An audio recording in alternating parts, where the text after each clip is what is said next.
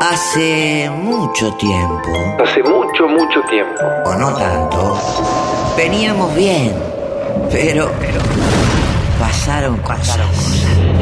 Macri perdió, pero ganó.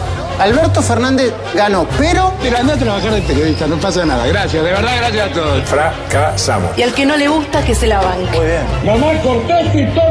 regala misoprostol como caramelo. Nosotros no tenemos que ser parte de esta corrupción. Marcas que nadie, la pindonga, el cuchuflito. Hay mucha gente que está esquiando. y la belleza de nuestro salón presidencial con toda la buena leche que debe tener. Créanme que yo toco la viola y no he conseguido nunca que un tema del flaco suene en mi viola como suena en la viola de él. Presidente, lo felicito. Presidenta. Presidenta, presidenta. Ta. No, no está bien, está mal. Mira si alguien va a doblar por cómo le dan la dobleta doblada. ¿Para qué le voy a mentir si después se van a dar cuenta?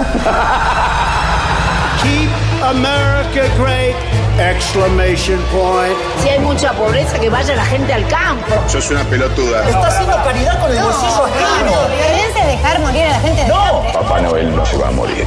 Este está filmando. Estamos al aire. Estamos al aire. Es buenísimo, es divertido, a mí me divierte esto. Porque mi familia es. Prometo trabajar para que cada chico, para cada, cada chica, cada chique. Primero tenés que meterle el dedo a ver cómo lo tienes. Si lo sacás con algo, no, mi amor. Un homo sapiens contra un dinosaurio se lo comía. Yo amo Italia. Mal educada, mal educada. Un hombre que tiene sus orígenes en el Partido Comunista. ¡Volvimos! ¡Y vamos ¿Pero a quién le voy a contestar? Si no sé cómo se llama usted. Dígame cómo se llama. Argentina debe devaluar su moneda para pagar sus deudas. Y el problema es que la deuda es como la falopa. Al principio es rica, pero después te mata.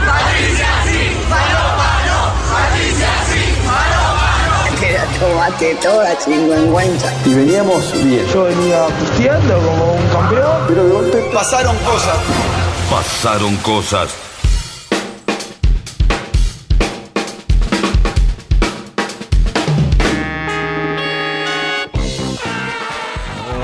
Hola, hola, hola, hola, hola, hola, hola, hola, hola, hola, hola, hola, hola, hola, ¿qué tal? ¿Cómo están? Bienvenidos, bienvenidas. Esto es Pasaron Cosas, un libro abierto en la página 7, una eh, catarata de información, perdón por lo de la página 7, una grosería mía, disculpen. Eh, no, no, somos eh, una especie de enciclopedia diaria que eh, todos los días suma un nuevo volumen, ¿eh? como la británica, pero en pesos argentinos. Bienvenido, buenas tardes, Nahuel. gusta leer. ¿Cómo estás, Nahuel Prado? Adelante. Buenas tardes. Somos un libro con olor a nuevo o un libro viejo con olor a humedad. Sí, vos sabés que yo De vengo... páginas amarillentas pegadas acaso. Esas son muy lindas. Eh, Un libro de mesa de saldos, ¿no? De esos que le gustan a Claro. Reinaldo. Una, un libro de, de poemas que andás a ver a quién le sirvió para, bueno, para llegar a, a, segunda Un base. libro Sí. de Beatriz Saldo. De- Podríamos ser, ¿no? Podría ser. Bienvenido, buenas tardes, Alejandro Wall, pase nomás. Buenas tardes. Eh, somos también como un libro de cocina, ¿viste? Esos, esos viejos libros de recetas de cocina Eh. que, que se les escapa las hojas, ¿viste? Porque, bueno, que, está- que están manchados con un poquito de, aceite, con una gotita de aceite, con un poquito de Sí, tuco, ¿no? sí. Libros con vida, libros que capaz que no los lee nadie, pero que están usados, ¿no? Es así, es así. Eh, yo, en serio, eh, siempre vengo, cuando vengo para acá, para la radio, vengo pensando el hola hola, ¿no? Salió medio, medio Claro. choronga estos últimos días, porque bueno, estoy post-COVID.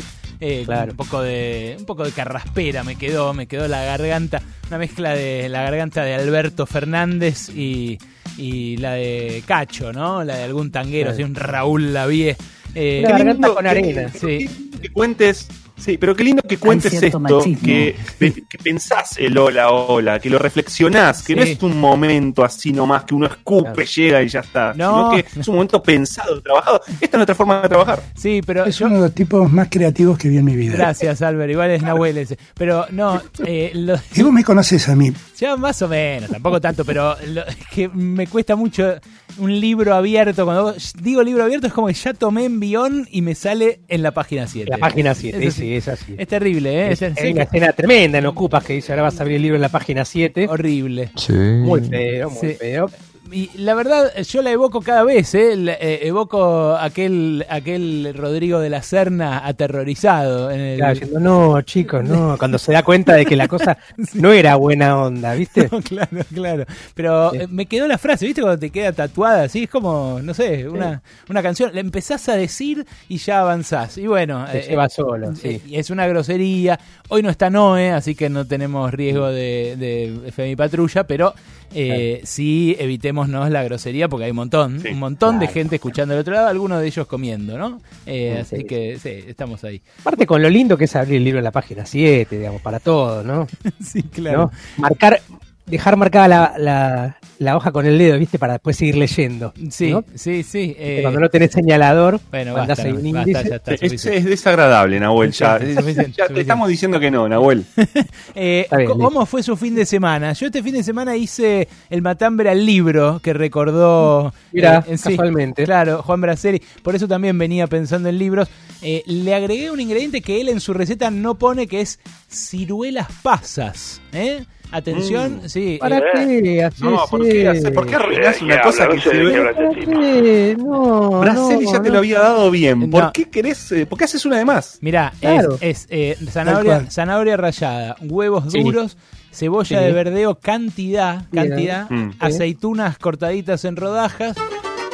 Y yo le agregué, sí, exactamente, la columna de cocina en la apertura de Pasaron Cosas hoy. Le agregué, Un error. le agregué la ciruela pasa. Fue lo más celebrado, lo más celebrado del plato. Ayer. ¿Pero con quién comiste? Con gente como vos que no sentía el gusto de las cosas. No, no, no, no. Nosotros ¿No? ya. Primero ya empecé a, a recuperar un poco el sentido del gusto. El del olfato, más o menos. Olfato. Vamos todavía. Sí, estoy muy contento. Eh, me falta olfato político, pero bueno, eso le falta más de un dirigente. Te Ojo que, gusto ojo que sentir- podés recuperar el gusto, ojo que podés recuperar el gusto, pero el gusto cambiado, ¿eh? Eh, cuidado, hay una cosa que Sí, tiene un ¿no? nombre eso, Sí. tiene un nombre. Le pasó a la mujer de Kaku, a Juliana. Fantosmia es. Es oler cosas que no son, que no están sí, ocurriendo. exactamente. Sí, todavía no me pasó eso. Todavía no me pasó. Un gusto, un gusto. sí, Samir. Eh, Claro, tengo gusto. Es, es difícil, eh, claro, el gusto eh, para mí vuelve antes, eh, están muy emparentados el gusto y el Claro, olfato, sí, sí. pero, pero para mí me está volviendo antes, eh, el olfato cuesta un poco más. falopa. No, no, Manuel, es- eh, que ver. Eh, De hecho, eso debe hacer muy mal al olfato. sí, bueno, qué sé yo, no, te sé decir. No, te sé No, no, no, no, yo tampoco sabría, pero digo. Eh, no, no, se rió alguno, pero de, de cosa suya, ¿no? Eh, bueno, Yo también, yo también. Claro. Sí, bueno, y todo tiene que ver con todo, porque el matambre al libro, el libro en la página 7, el recuerdo de Ocupas y el libro autobiográfico de Macri, que, eh, bueno, este fin de semana nos pudimos... ¿Aparecí? Sí, exactamente. Lo Eh. estábamos, estábamos esperando porque la semana pasada toda, dis- toda discusión, ¿no? Que quién lo vende, que quién no, eh, salió incluso... eh, Sí, los comentarios, las, las chanzas de los tipos que comentaban en Mercado Libre. sí. Eh, sí, sí. Le hicieron una- una- un laburo de marketing muy curioso, esto lo decía Antonio Santana. Sí, Los que no lo van a vender y no los que no lo van a leer fueron los que más ayudaron a que se a que se difunda. un éxito. Claro, un éxito por lo menos marketinero. No sé Igual, si un éxito editorial. todavía. También es como, sinceramente, en un punto no importa tanto que lo lean, lo que importa es que haga lío, ¿no? Que, se, Claro. que aparezca, que circule por ahí y que sirva como excusa para, para hacer un montón de presentaciones, viajar por el país. Yo no sé si, si va a ser tanto viaje Mauricio, pero bueno, lo veremos. Cuestión, Pero hay que celebrar, hay que celebrar que, el- que, que apueste a la, a la cultura, que apueste al La- libro, ¿no? hay, hay- sí. hay que, La- hay que celebrar ese camino. de- Mira. ¿quiere ir a presentarlo? ¿A dónde- las- ¿A dónde los En quiere? el lugar de los jesuitas. Bueno, ahí está bueno. Ahí ir, está. sí, en Misiones, Para en San hacer una- Ignacio. y, eh, es un gran, gran escenario para hacer una presentación del libro. Imagínate vos ahí. Totalmente, pero aparte San Ignacio Sí. es un lugar de mucha historia literaria porque ahí vivía y fue juez de paz Horacio Quiroga. Se puede visitar la casa de Horacio Quiroga, Mm, muy cerquita de las ruinas de- del lugar de, de- de los juezitas. Sí, claro. No sabía que estaba tan cerca. Mira, yo. Sí, sí, muy cerca, eran a pocas cuadras. Eh, Nahuel dice esto porque es eh, fanático de Horacio Quiroga, eh, incluso en su obra lírica. Nahu ha escrito canciones muy inspirado en, eh, en Horacio Quiroga. Yo les quiero decir algo, eh, el de Mauricio, todavía no sabemos bien cómo va a ser, ya conocemos fragmentos que este fin de semana adelantaron las. eh, bueno, algunos diarios, salió un cachito en La Nación, un cachito en Perfil, creo que en Ámbito también salió un, un fragmento. eh, y el, el título, ¿no? El título que eligió Mauricio. eh, que generó todas esas chanzas, eso que pasó en. Mercado Libre, lo que pasó en, con esto de las librerías que no lo ven, ¿no? que es el sitio de internet de compras online. Claro, ahí mismo, sí. Sí, ahí, claro. ahí Sí, lo conocemos. No, no, fue, Sí, le mandó, le mandó un PNT, un, un- En su casi una libre. publicación, una publicación garpada, ¿no? Sí. amigo Marco de Perín. Sí, un DM, un DM abierto a- al Perín casi que le mandó. abierto. Qué que grande. es el dueño de Alibaba. No, ese es el otro, No, ese es el es chino, otro. ese es Jack Ma, Es el un chino chino que, sí, un chino que dice más o menos lo mismo, a mayor escala, ¿no? Pero bueno, también eh, es, es un competidor, digamos, a, a gran escala Bueno, de Marco. Marcos Valperín ahora es oriental también. Sí. se fue a vivir a Uruguay. Es cierto, Ojo, eh, es está cierto. siguiendo el camino de, De Jack de. Alibaba. Sí, sí. Jack Ma. Uruguay la carne la exportan toda, la, la ven, la ven en fotografía los uruguayos. Tra- Tranquilo, Samir, tranquilo, no pasa nada, no pasa nada. Yo lo que ¿Qué me reclamas a mí? No, yo no reclamo, le estoy diciendo que Nahuel le contaba que se fue a vivir a Uruguay para no pagar impuestos. Bueno, no importa. La- eh, por ahí se enoja Samit porque él también acaba de sacar libro. Ojo. ¿En serio? Ah, claro, poco y claro. lo contó, lo adelantó acá. El que nos dice. supuesto. Es cierto, es cierto, perdón, eh, Alberto. Bueno, no creo que se venda ¿En tanto. dónde lo presenta? ¿En dónde lo podrá presentar eh, ¿A Samit? dónde- eh, A ver. Eso, ¿a dónde, Alberto? En el cumpleaños de Scioli, en Mar del Plata, en otra provincia. Excelente, excelente. Bueno, eh, fíjese porque está complicado el tema Scioli, Brasil, COVID. Eso lo tendría que Sí. decir el gobernador, no ustedes. No, no es más gobernador. Bueno, está bien. No, pero Kicillof, ¿verdad? A lo mejor Kicillof no lo deja entrar Ah. al Estás embajador. mal informado. A la provincia. No, no, pero una cuestión sanitaria nada Sí, más. No, no, sí. no. Sí, no le digas así porque también él retrae malos recuerdos. Bueno, seguimos hablando, te corto. la aftosa, No. ¿viste? Todo. Eh, Claro. Bueno, la verdad fue. Ahí se va, ahí se va. Se fue Samir. Fue un fin de semana de libros, de algún modo. Matambre al libro, libro de Macri, eh, preventa, eh, exclusiva ahí en Mercado Libre. Y eh, bueno, el, el título del volumen que nos regala el expresidente también dio mucho que hablar. Se llama Primer Tiempo. Primer Tiempo. eh, y bueno, lleva la cara.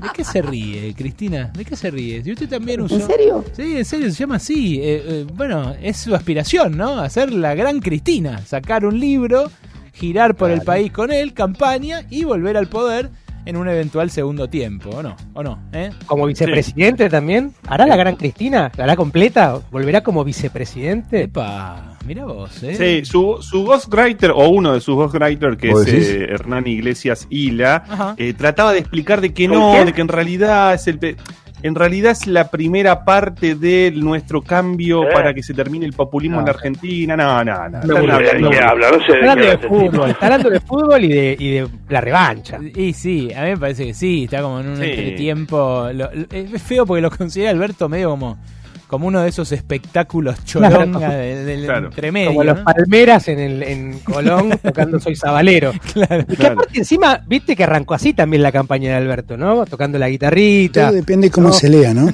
sí, total. Claro. Igual convengamos, es cierto, convengamos que una elección, un mano a mano, Macri y Cristina es como la, bata- es la batalla final. Hay que ir y. Pochoclos No. continentales, claro, Claro. habría Sí. toda una todo- toda una estela de gente mirando por todas partes. Bueno, es, es la aspiración de él también, le pone como quiere al libro, eh, pero eh, si te diera la oportunidad, yo sé que vos sos un editor eh, aficionado, estás entrando en, la, en el mundo de la edición, Wall, estás debutando con una, una casa editorial pequeña, tenés chance de curar. Chiquita. sí. Eh, pero está bien, cumplidora también, ¿no? Como volúmenes de gente interesante, eh, vas entrando en distintos temas que no son solo el deporte. ¿Cómo le...? Una edición gourmet es la de la de Wall. Tira el chivo, vos, aprovechá Mm. que estás haciendo... Sí, Ediciones Carrascosa. Ahí Le mando un abrazo ahí a, a- a Andrés Burgo y a Ezequiel Fernández Murs. Mirá, yo te. No, Sí, no, no, Carrascosa, no, pero no es ese. No, no, es ese.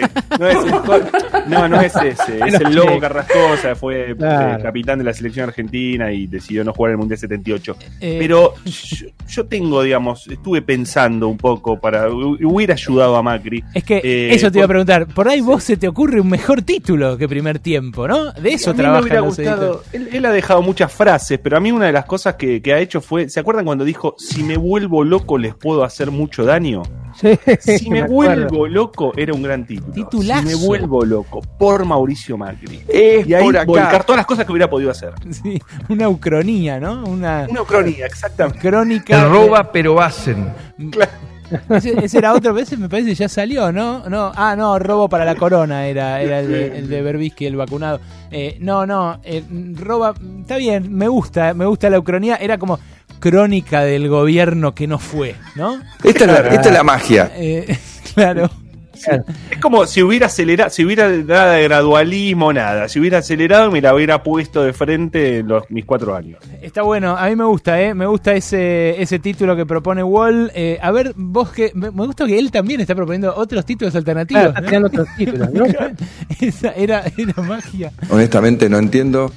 Bueno, es- ese es bueno también. Ese es bastante gráfico. Es bueno. Es bastante gráfico. Aparte, es honestamente pensado- que emula el sinceramente. Sí, sí, sí, da menos certeza, ¿no? Eh, no entiendo, el no entiendo final. A ver qué otro se le ocurre, a ver. La inflación es la demostración de tu incapacidad para gobernar. Es un poco largo ese. ya. Es largo, sí, es largo, Es, sí, es sí. un poco largo, está bueno también. eh, De algún modo sirve para caerle a Alberto, que se le está yendo un poco al carajo el tema precio. Lavarropas con wifi. Ese es un poco raro.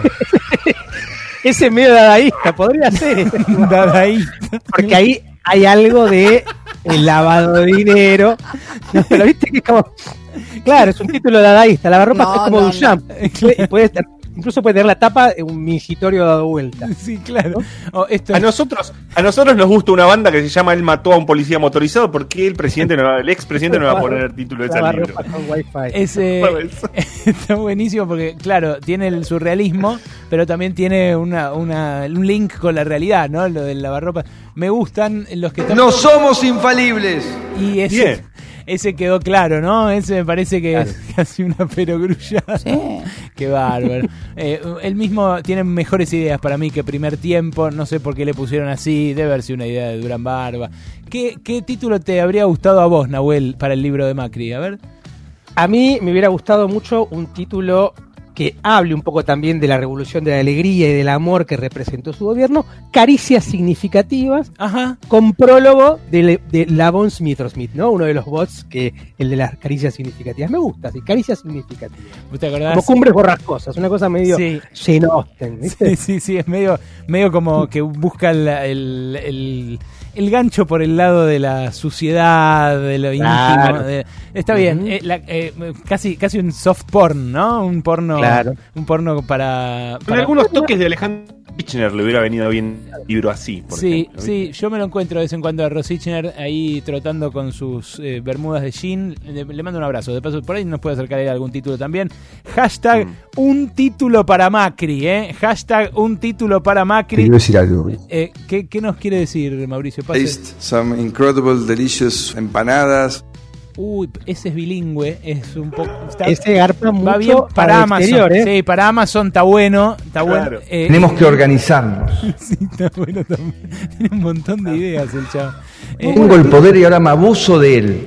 Es, es una amenaza ya directamente. Ese podría ir con caricias significativas como un 50 sombras de Grey, ¿viste? 50 sombras de Macri. Es como, es como el caricia significa. Bueno, eh, listo, ya está, no les tiro más porque eh, es demasiado. Ustedes tienen que participar sumando su título, hashtag un título para Macri. Eh, de regalo hay dos exquisitos espumantes de trapiche, así que vénganse.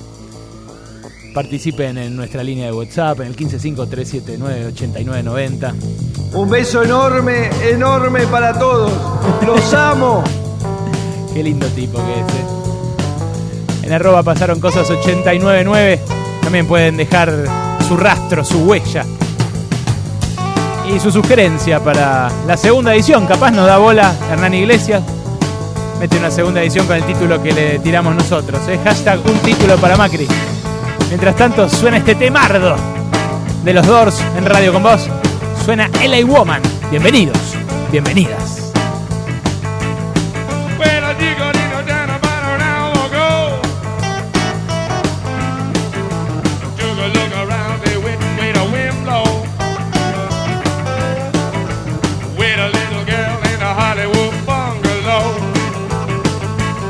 A Or did another lost angel City at night? City at night. City at night. City at night.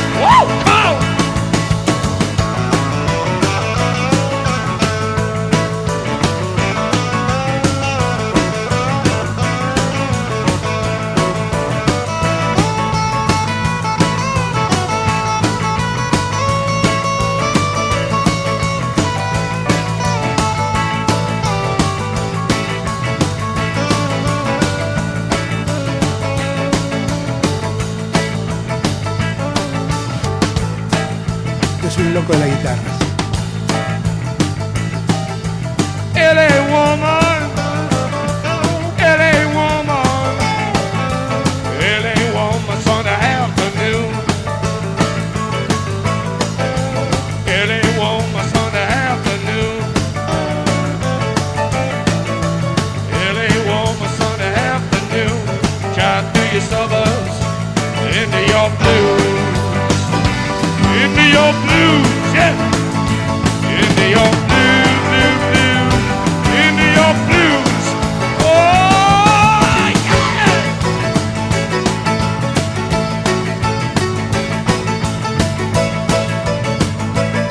Los argentinos optamos por el efecto rock and roll.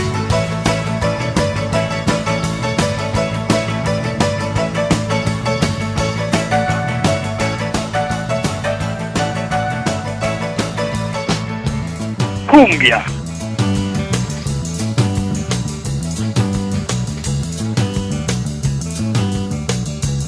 Orden! I see your hair is burning.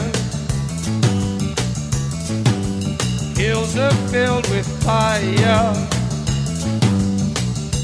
If they say I never loved you,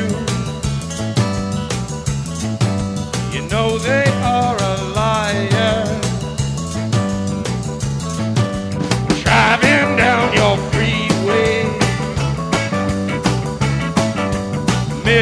alleys roam. Cops in cars, the topless bars, never saw a woman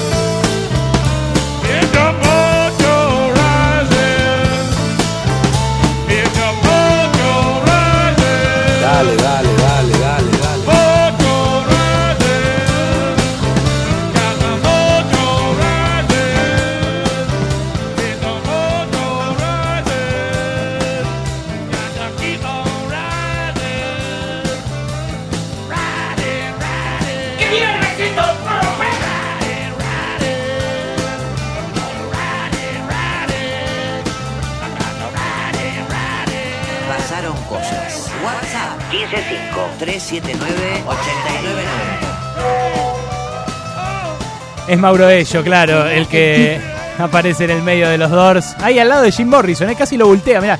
Se aparece ahí muy cerquita. Eh, es Mauro Ello el que va a presentar en un ratito la apertura 2021 de Pasaron Cosas. No, sí, no, no. Sí, sí, sí. Quédate, eh, quédate, vos que sos fan, sí. En un ratito la apertura 2021 de Pasaron Cosas que va a entrar a la una cortando, como siempre, pero con frases nuevas, personajes nuevos. A ver, títulos para el libro de Macri. Estoy escuchando en el 155-379-8990. El título tendría que ser No logré lograr los logros. Fernando de Pacheco, un abrazo. Título es Pasaron cosas. Sí, estaba mejor, pasaron cosas, ¿no? Lo que pasa es que ahí iba a juicio con nosotros, que tenemos un bufete de abogados. Nah, no sabés lo que es. Espera que burlando. ¿Vieron que burlando ahora va a estar en el PJ? Una cosa increíble. Burlando me parece un objeto increíble. Pero quiero escuchar más títulos. En arroba pasaron cosas 899. ¿Qué dice la gente? Eh, Alejandro Wall, adelante. Explota, explota la consigna. Un título para Macri. El título debería ser, dice Andrés, Manual de Reposeras. Eh, Macho Narrios dice, vamos carajo. Y yo escucho ahí casi pasa, la viejo? botonera. Sí, la botonera de Mauro. insultos no hablan de mí, hablan de ustedes. Bueno, Agus tira un buen título que es No se inunda más. Y titulazo eh, para, para Macri. Y mucha gente con la reposera. Nati dice Memorias de mi reposera con una foto de tapa todo amarillo. ¿Vieron Macri sentado en reposera? ¿Qué pasa, remera blanca. Con pilusa, con un piluso amarillo. Déjenlo tranquilo, che. ¿Saben qué? No, no bardeen, ¿eh? No bardeen. Con sentido del humor. Si no, no. Si no, no, No. van a la... Manos arriba lo que tienen WhatsApp. Pasaron cosas. WhatsApp 155-379-8990. Se me tranca todo de tanto mensaje y vibrar ahí.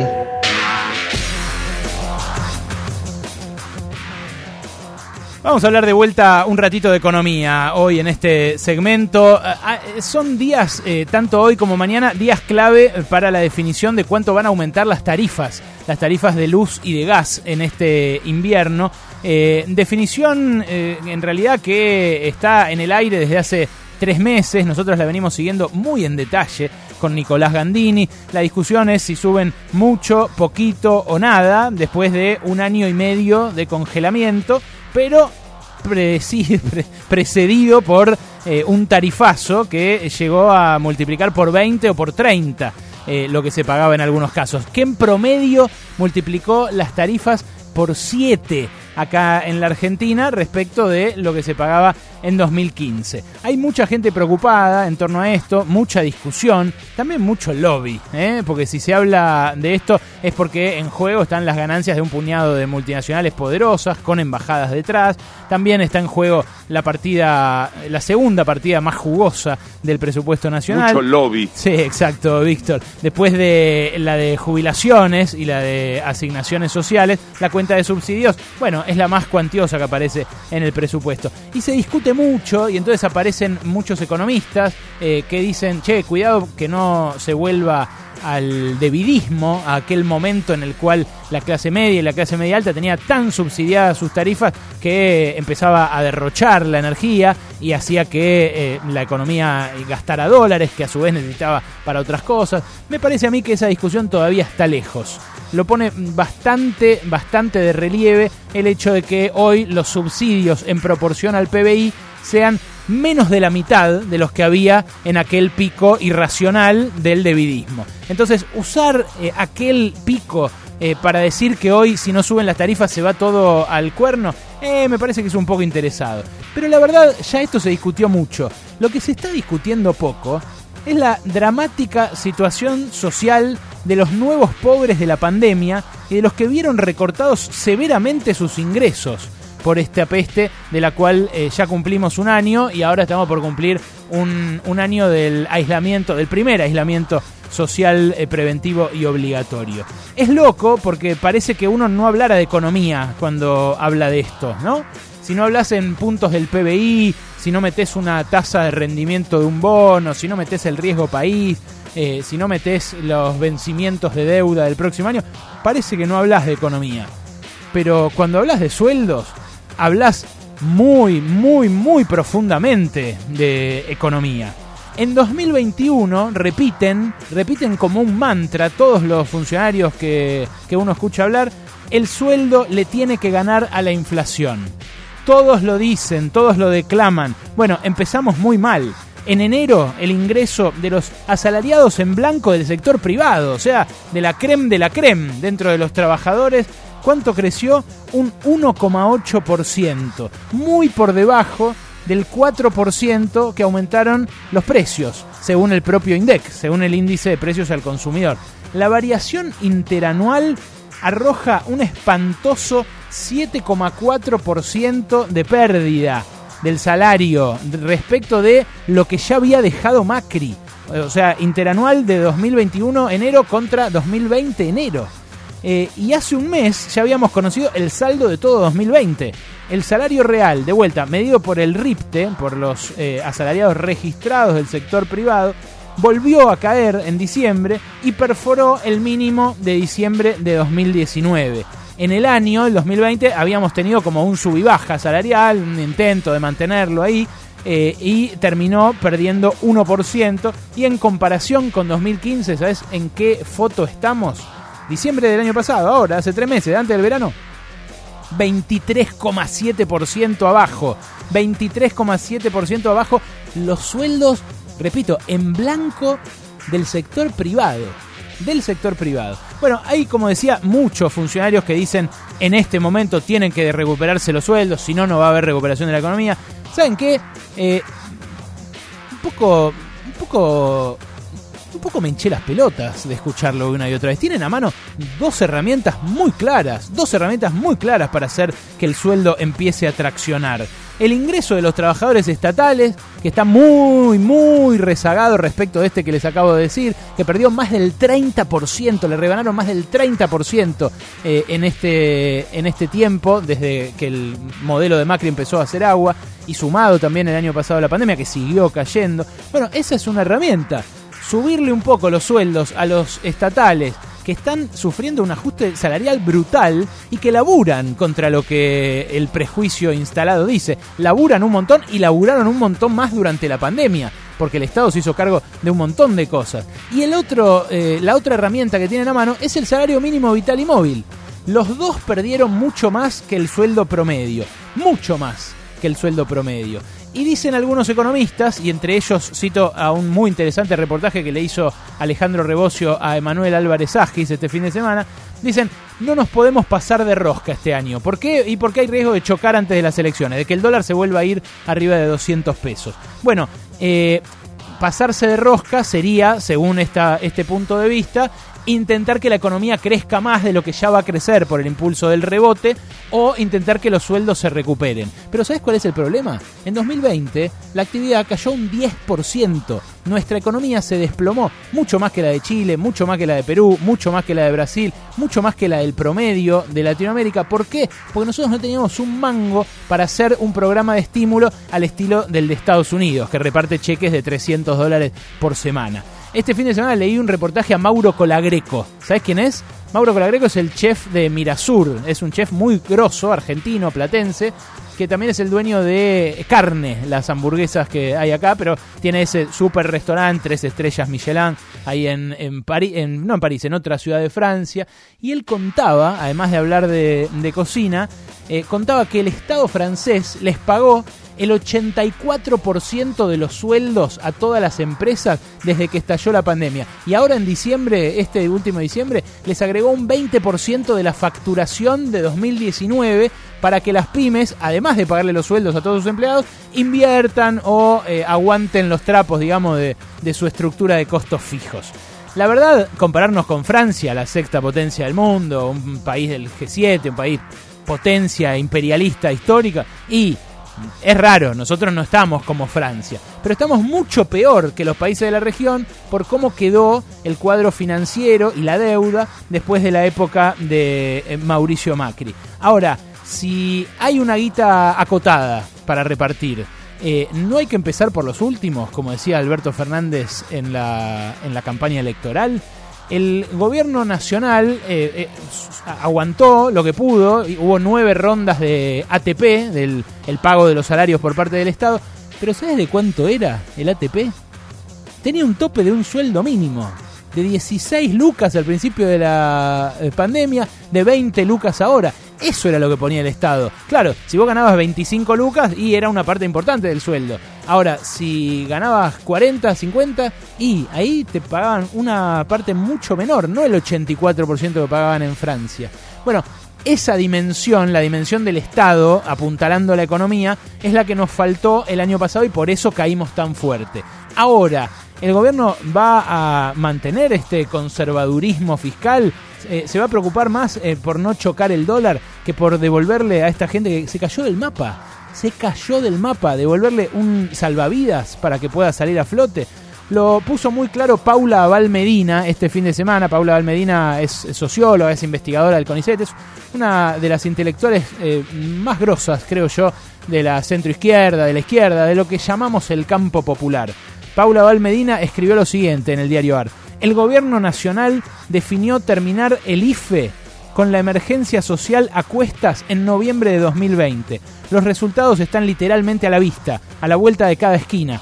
Paula cuenta en esta nota la cantidad, eh, la cantidad ingente de personas que pueblan las calles, juntando cartones, el escenario 2001 que vemos de crisis social, ni que hablar en el conurbano infinito donde no llega ni siquiera la, red de, ningún servicio público. En algún momento eh, inicial de la pandemia, dice Paula Valmedina, distintos funcionarios del gobierno hicieron un debate eh, que valía la pena, salario social o ingreso universal. Al final, esa discusión se fumó justo cuando todas las condiciones que ameritaban el debate se agravaron. Hambre, pobreza, desempleo, trabajo no registrado, eh, en fin. Hoy los referentes sociales con responsabilidad en el Ejecutivo dicen, y la cito a Paula Valmedina para cerrar, es más difícil ser oficialismo que ser oposición. Cuesta entender que no se saquen todas las conclusiones políticas de esta afirmación. No se trata de romper la unidad construida, dice Paula, pero hay una pregunta incómoda. Y esa pregunta sí, me la hago yo también. No se trata de romper la unidad construida, pero esa unidad, a la vista de cómo está todo, ¿para qué sirve? Pasaron cosas. Hasta las 16 con Alejandro Berkovich. Pasaron cosas. Radio con Voz 899. Hoy más que nunca es bueno seguir hablando y sonriendo con confianza. Por eso, si usas prótesis dental, probá Corega, que asegura tu prótesis durante todo el día y te da la confianza que necesitas. Corega, nunca dejes de sonreír. Evoluciona con eCheck del Ciudad, el cheque digital para tu negocio. Deposita, emití y endosá desde donde estés. Ahora también podés descontar tus eChecks con tasa preferencial. Tenés un vecino, tenés tu banco cerca. Conoce más en bancociudad.com.ar y en nuestras redes. Banco Ciudad, te quiere ver crecer. Oferta válida para cartera comercial para operaciones de depósito, emisión, endoso y descuento de cheques electrónicos de conformidad con lo establecido en los términos y condiciones del producto. ¿Cuántos pasos necesitas para preparar un buen mate? Y los que te lleven hasta el paquete de mañanita. Tengo el paquete de mañanita acá en la alacena. Entonces, ¿necesito cuatro pasos para tomar un buen mate? Claro, así es yerba mañanita. Fácil de tomar desde el primer mate.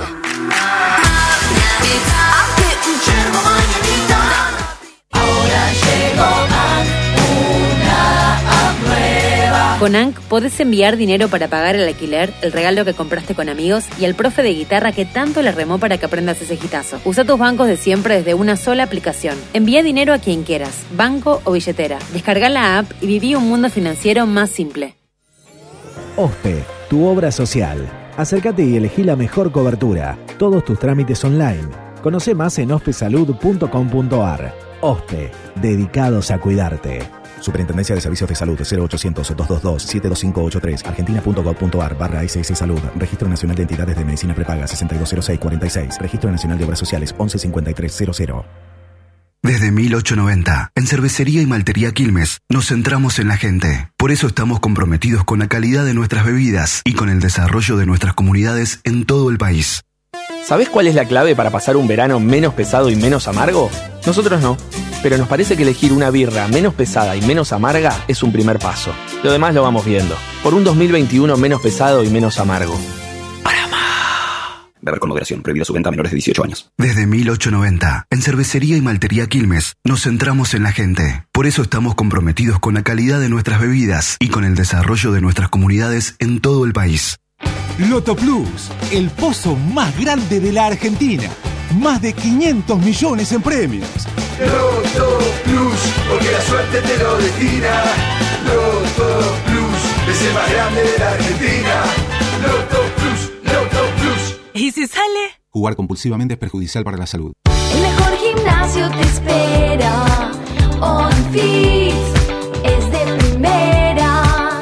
En OnFit vamos a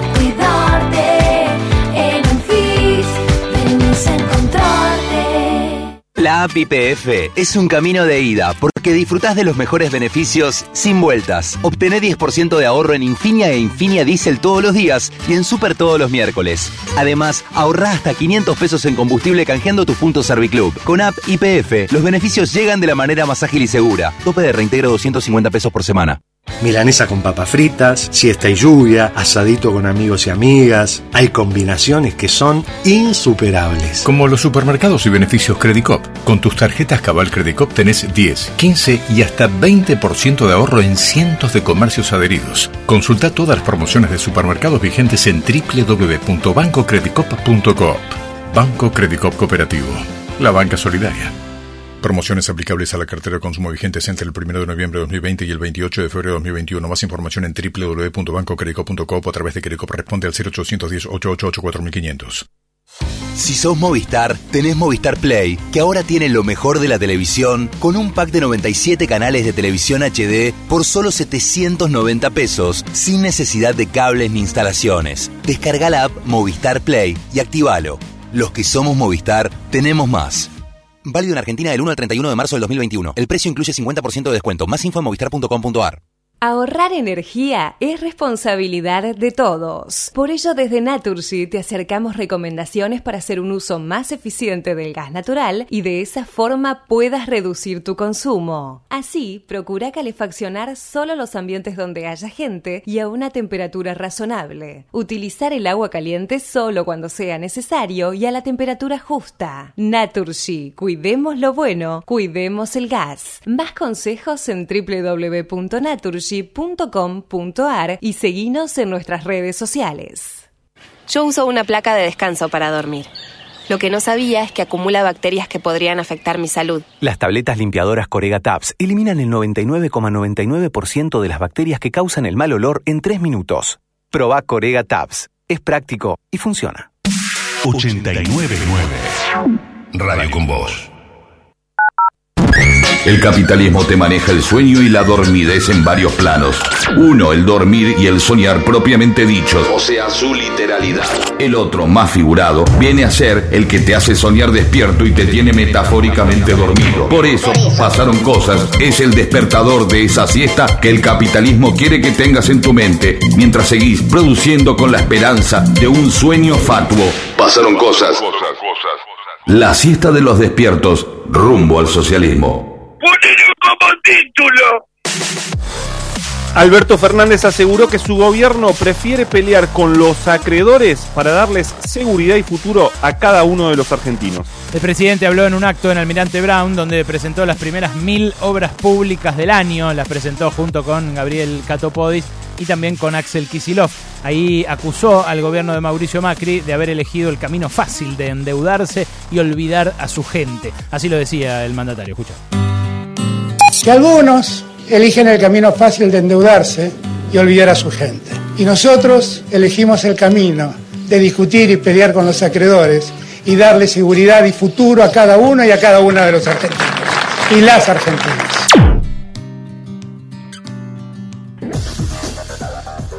Detuvieron a seis personas por la agresión a Alberto Fernández en Chubut. Lo confirmaron el fiscal general Carlos Díaz Mayer y el ministro de Seguridad Provincial Federico Mazzoni. Según el fiscal, las investigaciones. ¡Orden! Sí, tranquilo, Sergio. Ya los agarraron, además no es su provincia, Sergio, no, no, no creo que. ¡Votación! No, ¡Para no. servir a la provincia! Sí, pero es otra, es la de Chubut, bueno, deje. Eh, según el fiscal, las investigaciones están muy avanzadas. Hasta el momento también se realizaron seis allanamientos ahí en las inmediaciones de donde fue apedreada la camioneta presidencial. Marcos da Pena, venga Marcos, Sí, venga. hola, buenas tardes, Berkovich, ¿cómo Bien, anda? Muy bien, usted es asesor del jefe de gobierno porteño eh, y Horacio Rodríguez Larreta fue uno de los primeros en condenar el ataque al presidente. Me imagino que por recomendación suya, ¿no? Su Pero por supuesto, Berkovich, en esto no hay grietas ni puede haberlas. No podemos permitir estas conductas que mancillan nuestra democracia. Claro que a Horacio estas cosas no le ocurrirían. ¿no? ¿Por, por qué está tan seguro que no le pasaría esto ahora? Y Berkovich, usted sabe, está tan canchero con la destrucción sistemática de baldosas, Horacio, que un par de piedras volando casi que serían un homenaje a su gestión. Las para de pecho, eh, nomás le construye una bicisenda, un metrobús, incluso un paseo del bajo, eh. es el hombre frágil. Comienzan las audiencias para definir aumentos en las tarifas de gas. Va a haber dos instancias. Hoy se discute qué porcentaje del precio de gas en Boca de Pozo tiene que subsidiar el Estado y mañana los márgenes de transportistas y distribuidores. Hay 268 oradores inscritos, sin contar los representantes del Estado y las empresas. Alberto Samit presentó una lista en el PJ bonaerense para competir contra Máximo Kirchner. Sí, el rey de la carne presentó ante la Junta Electoral del Partido Justicialista hace una hora más o menos. Un gusto, un gusto, muy, muy gentil por sus palabras. Presentó una línea interna para competir en las elecciones de mayo. Eh, claro, lo que, lo que busca es confrontar con Máximo Kirchner. Si se la aceptan y se concreta, lo que va a impedir es que el hijo de la vicepresidenta sea electo sin pasar por los A ver, escuchemos lo que decía el empresario de la carne, Alberto Samid, amigo de la casa. El día lunes al mediodía vamos a entregar a la Junta Electoral nuestra lista. Nuestra lista que va a competir con otras listas seguramente. A los compañeros de la otra lista les deseamos lo mejor. Muchísimas gracias a todos los compañeras y compañeros que han trabajado en esta confesión de esta lista. ¡Viva Perón! ¡Viva Evita! ¡Viva nuestro movimiento de la provincia de Buenos Aires! Esto lo decía en un video que colgó en sus redes sociales, agitado, Alberto. Por suerte ya se dio la primera la primera dosis de la, de la vacuna. Yo esto, me- la verdad que me, me reconforta, me alivia un montón porque me da mucho miedo, un tipo en general que se agita tanto y que es amigo nuestro. Eh, es raro la- lo de la presentación porque está preso todavía. Eh, eh, O sea, está, bueno, en prisión domiciliaria, ¿no? Pero es raro que se presente a un cargo Estás partidario. mal informado. No, sí, Albert, sí lo hablamos la última vez que hablamos acá. Bueno, en fin, eh, se presentó. Por supuesto. Y ahora por ahí le hace, le hace eh, la, la pelea a Máximo Kirchner.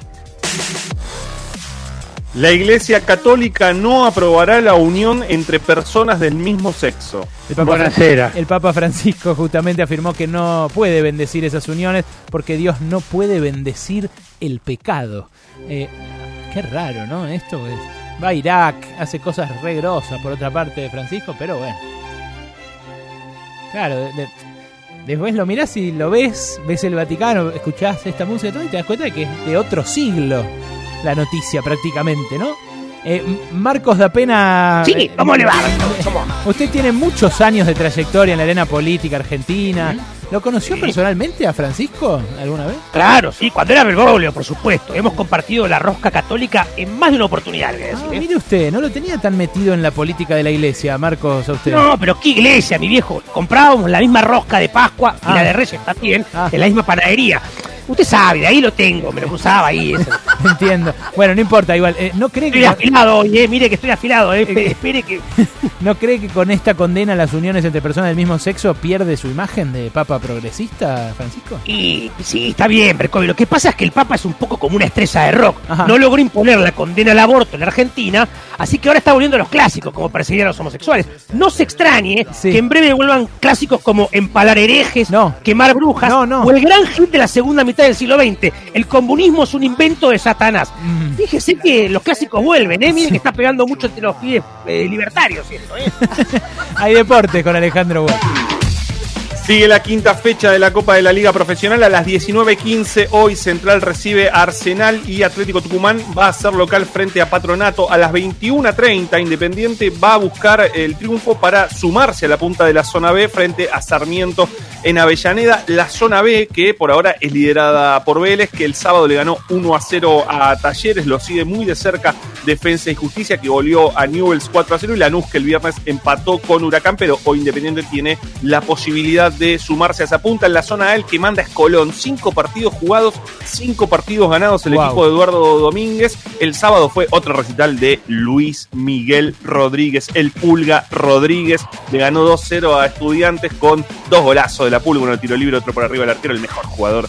Qué lindo que es verlo al Pulga. Qué lindo que es ver al Pulga Rodríguez. Gracias, Wally. Faltan cuatro minutos para las 2 de la tarde. En este momento, 25.6 la temperatura en la ciudad de Buenos Aires. Ojo, que dice el servicio meteorológico que mañana llueve. ¿eh? Digo, por esto de la nueva normalidad, cosas al aire libre. Pasaron cosas. Son tantos los disparates que dicen que ya no los escuchan. Che, che, pasaron cosas, ¿eh? Alejandro Berkovich, Noelia Barral Grijera, Alejandro Wall y Nahuel Prado. Pasaron cosas. Uy, qué temazo, Fito. Pasá, pasá nomás, es tu casa esta, capo. Hasta las 4, esto es Pasaron Cosas. Quédate con nosotros. Me gusta estar al lado del camino, fumando el humo mientras todo pasa. Me gusta abrir los ojos y estar vivo. Tener que vermelas con la resaca. Entonces navegar se hace preciso en barcos que se estrechen en la nada. Vivir atormentado de sentido, creo que esta sí es la parte más pesada. En tiempos donde nadie escucha a nadie, en tiempos donde todos contra todos, en tiempos egoístas y mezquinos, en tiempos donde siempre estamos solos, habrá que declararse incompetente en todas las materias de mercado. Habrá que declararse un inocente o habrá que ser abyecto y desalmado. Yo ya no pertenezco a ningún ismo, me considero vivo y enterrado. Yo puse las canciones en tu Walkman, el tiempo a mí me puso en otro lado. Tendré que hacer lo que es no debido, tendré que hacer el bien y hacer el daño. No olvides que el perdón es lo divino y errar a veces suele ser humano. No es bueno nunca hacerse de enemigos. Que no estén a la altura del conflicto, que piensan que hacen una guerra y se hacen pis encima como chicos. Que rondan por siniestros ministerios haciendo la parodia del artista. Que todo lo que brilla en este mundo tan solo les da caspa y les da envidia. Triste y encantado de Kanye y maravillas. Los libros, las canciones y los pianos, el cine, las traiciones, los enigmas. Mi padre, la cerveza, las pastillas, los misterios, el whisky malo, los óleos, el amor, los escenarios. El hambre, el frío, el crimen, el dinero y mis diez días me hicieron este hombre enredado. Si alguna vez me cruzas por la calle, regálame tu beso y no te aflijas. Si ves que estoy pensando en otra cosa, no es nada malo, es que pasó una brisa, la brisa de la muerte enamorada, que ronda como un ángel asesino. Mas no te asustes, siempre se me pasa, es solo la intuición. Me gusta estar al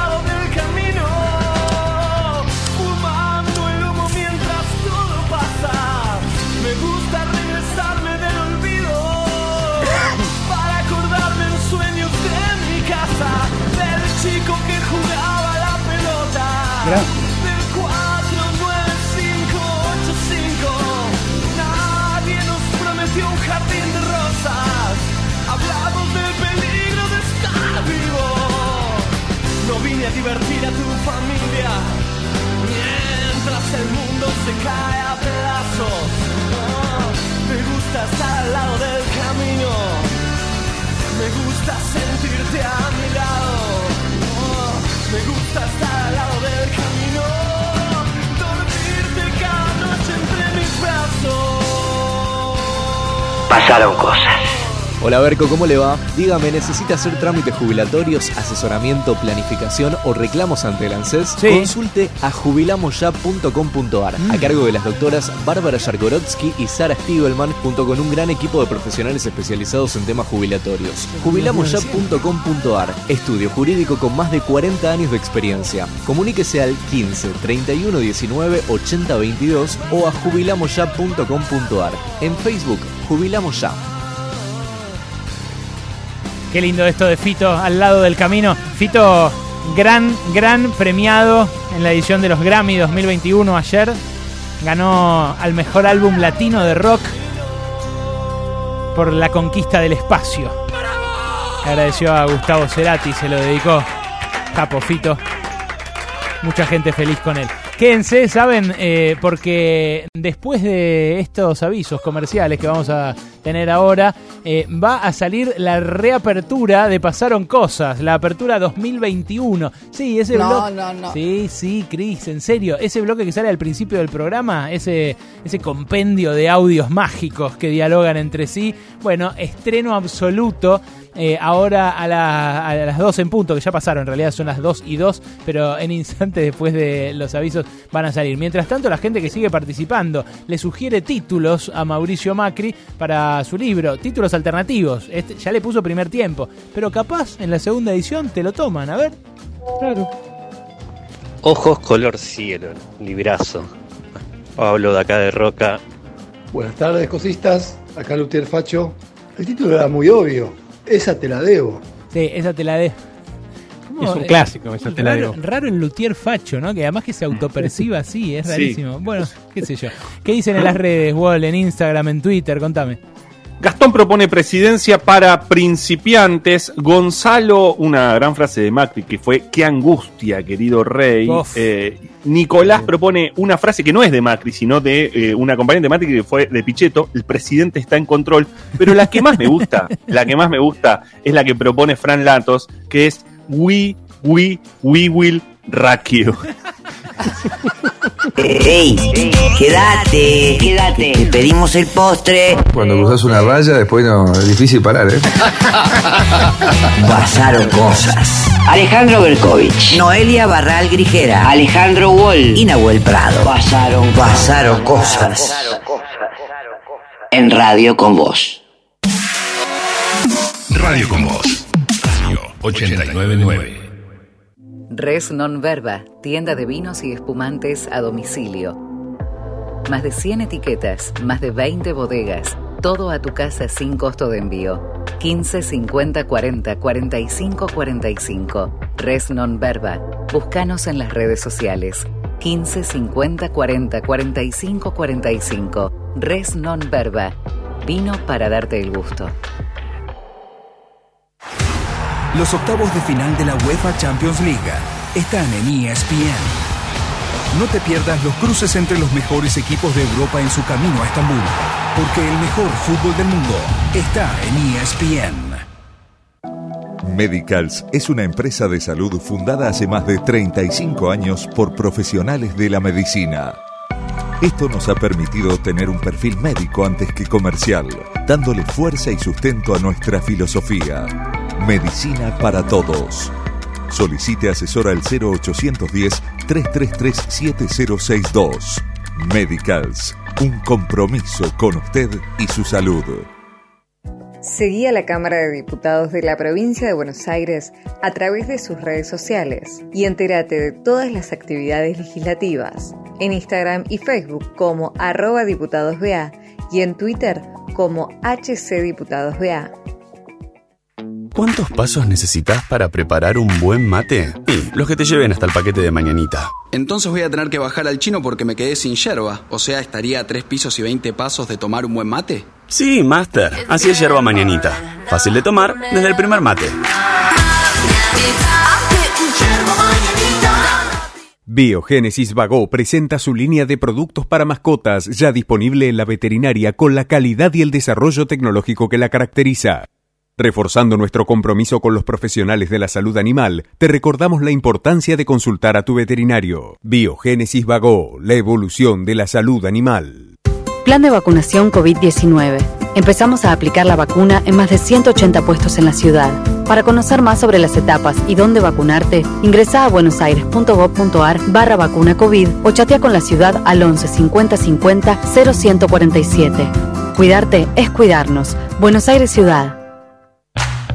Si vas a tirar plásticos, cartones, vidrios, metales o papeles, llévalos siempre limpios y secos al contenedor verde o punto verde más cercano, o entregáselos en mano a un recuperador urbano. Para saber más, entra a buenosaires.gov.ar barra reciclables. Buenos Aires Ciudad. ¿Te enteraste de la promo Corega? ¿Un año para sonreír? Podés ganarte un año gratis de productos Corega. Sí, escuchaste bien. Un año gratis de productos Corega. Participa cargando tus datos y el lote de tu pack de Corega adhesivos en promocorega.com. Además, si cargas el lote de las tabletas limpiadoras, sumás doble chance. No te lo pierdas. Hay 20 ganadores por semana. Corega. Nunca dejes de sonreír. Promoción válida en Argentina exceptuando las provincias de Salta, Neuquén, Río Negro y Tierra del Fuego. Desde el 1 de marzo hasta el 30 de abril de 2021. Para más información sobre los términos y condiciones ingrese a promocorega.com o comuníquese gratuitamente al 0800 888 6006. Todos sabemos lo que representa para la logística de una empresa una flota moderna de vehículos. Por eso, a la hora de renovar el parque automotor de su empresa, piense solo en el especialista, Adrián Mercado, líder en subastas industriales. En marzo, siglo XXI te propone un paseo por los gloriosos 80. El Destape, el nuevo libro de Natalia Milanesio, que cuenta cómo fue la liberación sexual post-dictadura y cómo impactó y cambió para siempre el modo en que los argentinos vivimos y hablamos de nuestra sexualidad. El Destape, de Natalia Milanesio, publicó siglo XXI. Moura, la batería de las principales automotrices. Si es batería, es Moura. ¿Sos socio de OSDE? Tenemos una buena noticia para vos. Ahora podés obtener tu credencial digital para acceder a nuestros servicios en forma práctica y segura. Es posible utilizarla sin conexión y compartirla con otra persona para que compre medicamentos por vos o acompañe a tus hijos al médico. Además, como la mostrás desde tu celular, reducís la posibilidad de contacto con el coronavirus. Descargala ahora y lleva siempre con vos una credencial sustentable. OSDE, hoy más que nunca, queremos que más gente se cuide. Superintendencia de Servicios de Salud 0800 www.sssalud.gov.ar Registro Nacional de Entidades de Medicina número 1408 Tarifazos de comunicación 0810 555 nuestra web o a contacto osde.com.ar 899 Radio con Voz. Hace mucho, mucho tiempo. Demasiado tiempo. O no tanto. Veníamos bien. Pero. Pasaron cosas. Pasaron cosas. ¡Al fin somos libres! ¡No partimos el boletín de nuestro propio cuerpo! Créanme que estoy muy feliz de estar poniéndole fin al patriarcado. Hace 80 días que no la pongo por culpa de la cuarentena. Eh, y nadie me dice nada. Perdés la afectividad, las emociones, el amor, la vida, la relación, la, la humanidad. Es frustrante. Todos sufrimos también desde lo personal. Yo tuve la semana pasada el cumpleaños 80 de mi mamá. Antes que nada, feliz cumpleaños. No me parece gracioso, señor presidente. Tuve que hacer algo durísimo, que fue sacar a Diego Maradona de Yo tengo segundo año comercial y leo mejor que Macri. Ríanse, muchacho. ¡No sabe leer! Llamé a mi viejo amigo Jiménez González García. Yo quiero aplicarme la vacuna también. Jamás. Prefiero morirme ahogada de COVID. Todo mundo vai morrer. O Sérgio vai morrer um dia. Tem que deixar de ser un país de maricas. Si me fumo un porro voy a ser feliz. ATR. Paraguayos, bolivianos, peruanos que vienen al país sin nada. Pobres de pobreza extrema y entran al conurbano. Va. Qué desfacho eso. La carrera de comunicación de la U. Estoy segura de que perderá. Somos el primer país fuera de la Unión Soviética en traer la Sputnik B. Adelante Rusia, adelante Argentina. No hay proyecto, no hay nada. Se van haciendo malabares y van tapando agujeros a medida que van pasando las cosas. Yo soy totalmente inocente, pero quiero saber quién mató a mi mujer. Hola, vamos a hacernos oír otra vez. La rebelión de, de los mansos. ¿Pero quién es Macri San Martín? Goodbye, we love you. ¿Te puedo dar un beso? Te digo, y te doy un beso en la teta, la verdad que eso es todo. ¿Por qué hablamos todo el tiempo de Cristina Fernández? La pregunta funcionaría mucho mejor si Cristina deja de lado los adjetivos. Ella tiene un tema con los pies, ¿sabías? No. Calza 40. Mira, mi problema mayor es el pelo. Tenía- tengo el pelo que no sé cómo arreglármelo. Pero como el pelo no nace en los huevos, los huevos no tienen pelo. Hay otras ocupaciones, además de ser ministro, ministra, legislador o legisladora. Vayan a buscar otro laburo. Conmigo no cuenten para trabajar. Atiendo boludo. ¿No te das cuenta que atiendo boludo? Ya queda poco, chicos. Aprovechenme porque después viene la mano dura otra vez. Vieron que en las películas asesinato aparece la gente en el placar. Suponte que no hay cielo. Agrupación firme. ¡Orden! Y veníamos bien. Yo venía pisteando como un campeón, pero de golpe Pasaron cosas. No solamente informando bien, sino también divirtiendo a la gente. Pasaron cosas. Y viva la patria, ¿eh? Es espectacular. Es espectacular el huevo, el pelo que no crecen los huevos. No, no, la, la precisión anatómica de eso eh, es- es- me sorprendió, ¿eh? Pero, ¿cómo llegó a decir eso? ¿En qué circunstancias? Porque, le, porque estaba explicando que la gente le busca el pelo al huevo y dijo algo. ¿Cómo va, a explicar, cómo va a explicar que la gente dice el pelo al huevo? No, es todo espectacular, es muy bueno. Ah, ¿Qué es lo que- ¿Cuál es la que Los más- personajes, los personajes de la política y la realidad argentina se pelean por salir en la apertura de Pasaron Cosas. Sí. Es porque dejara ya el lobby que hubo. Es como la tapa de gente. El lobby que hubo. Es espectacular. Sí, de hecho, eh, creo que es un gran, una gran, re- una gran aparición de Mike Pichetto en esta apertura, porque me parece que no estaba en la anterior. ¿Cómo estás? No está Alberto, este año no lo pusimos porque bueno, ya nos dio No, muchas... aprovechemos este espacio que es muy importante, no las pelotudeces que decís vos. Te No pido se, no, no se enoje, Alberto, no se enoje, claro. tenemos mucho picheto para Vení poner. un día y lo discutimos personalmente. El Teníamos tema. Juana Viale, teníamos grandes personajes, ¿no? Veo que aparece Berbisky también diciendo llamé a mi amigo Ginés.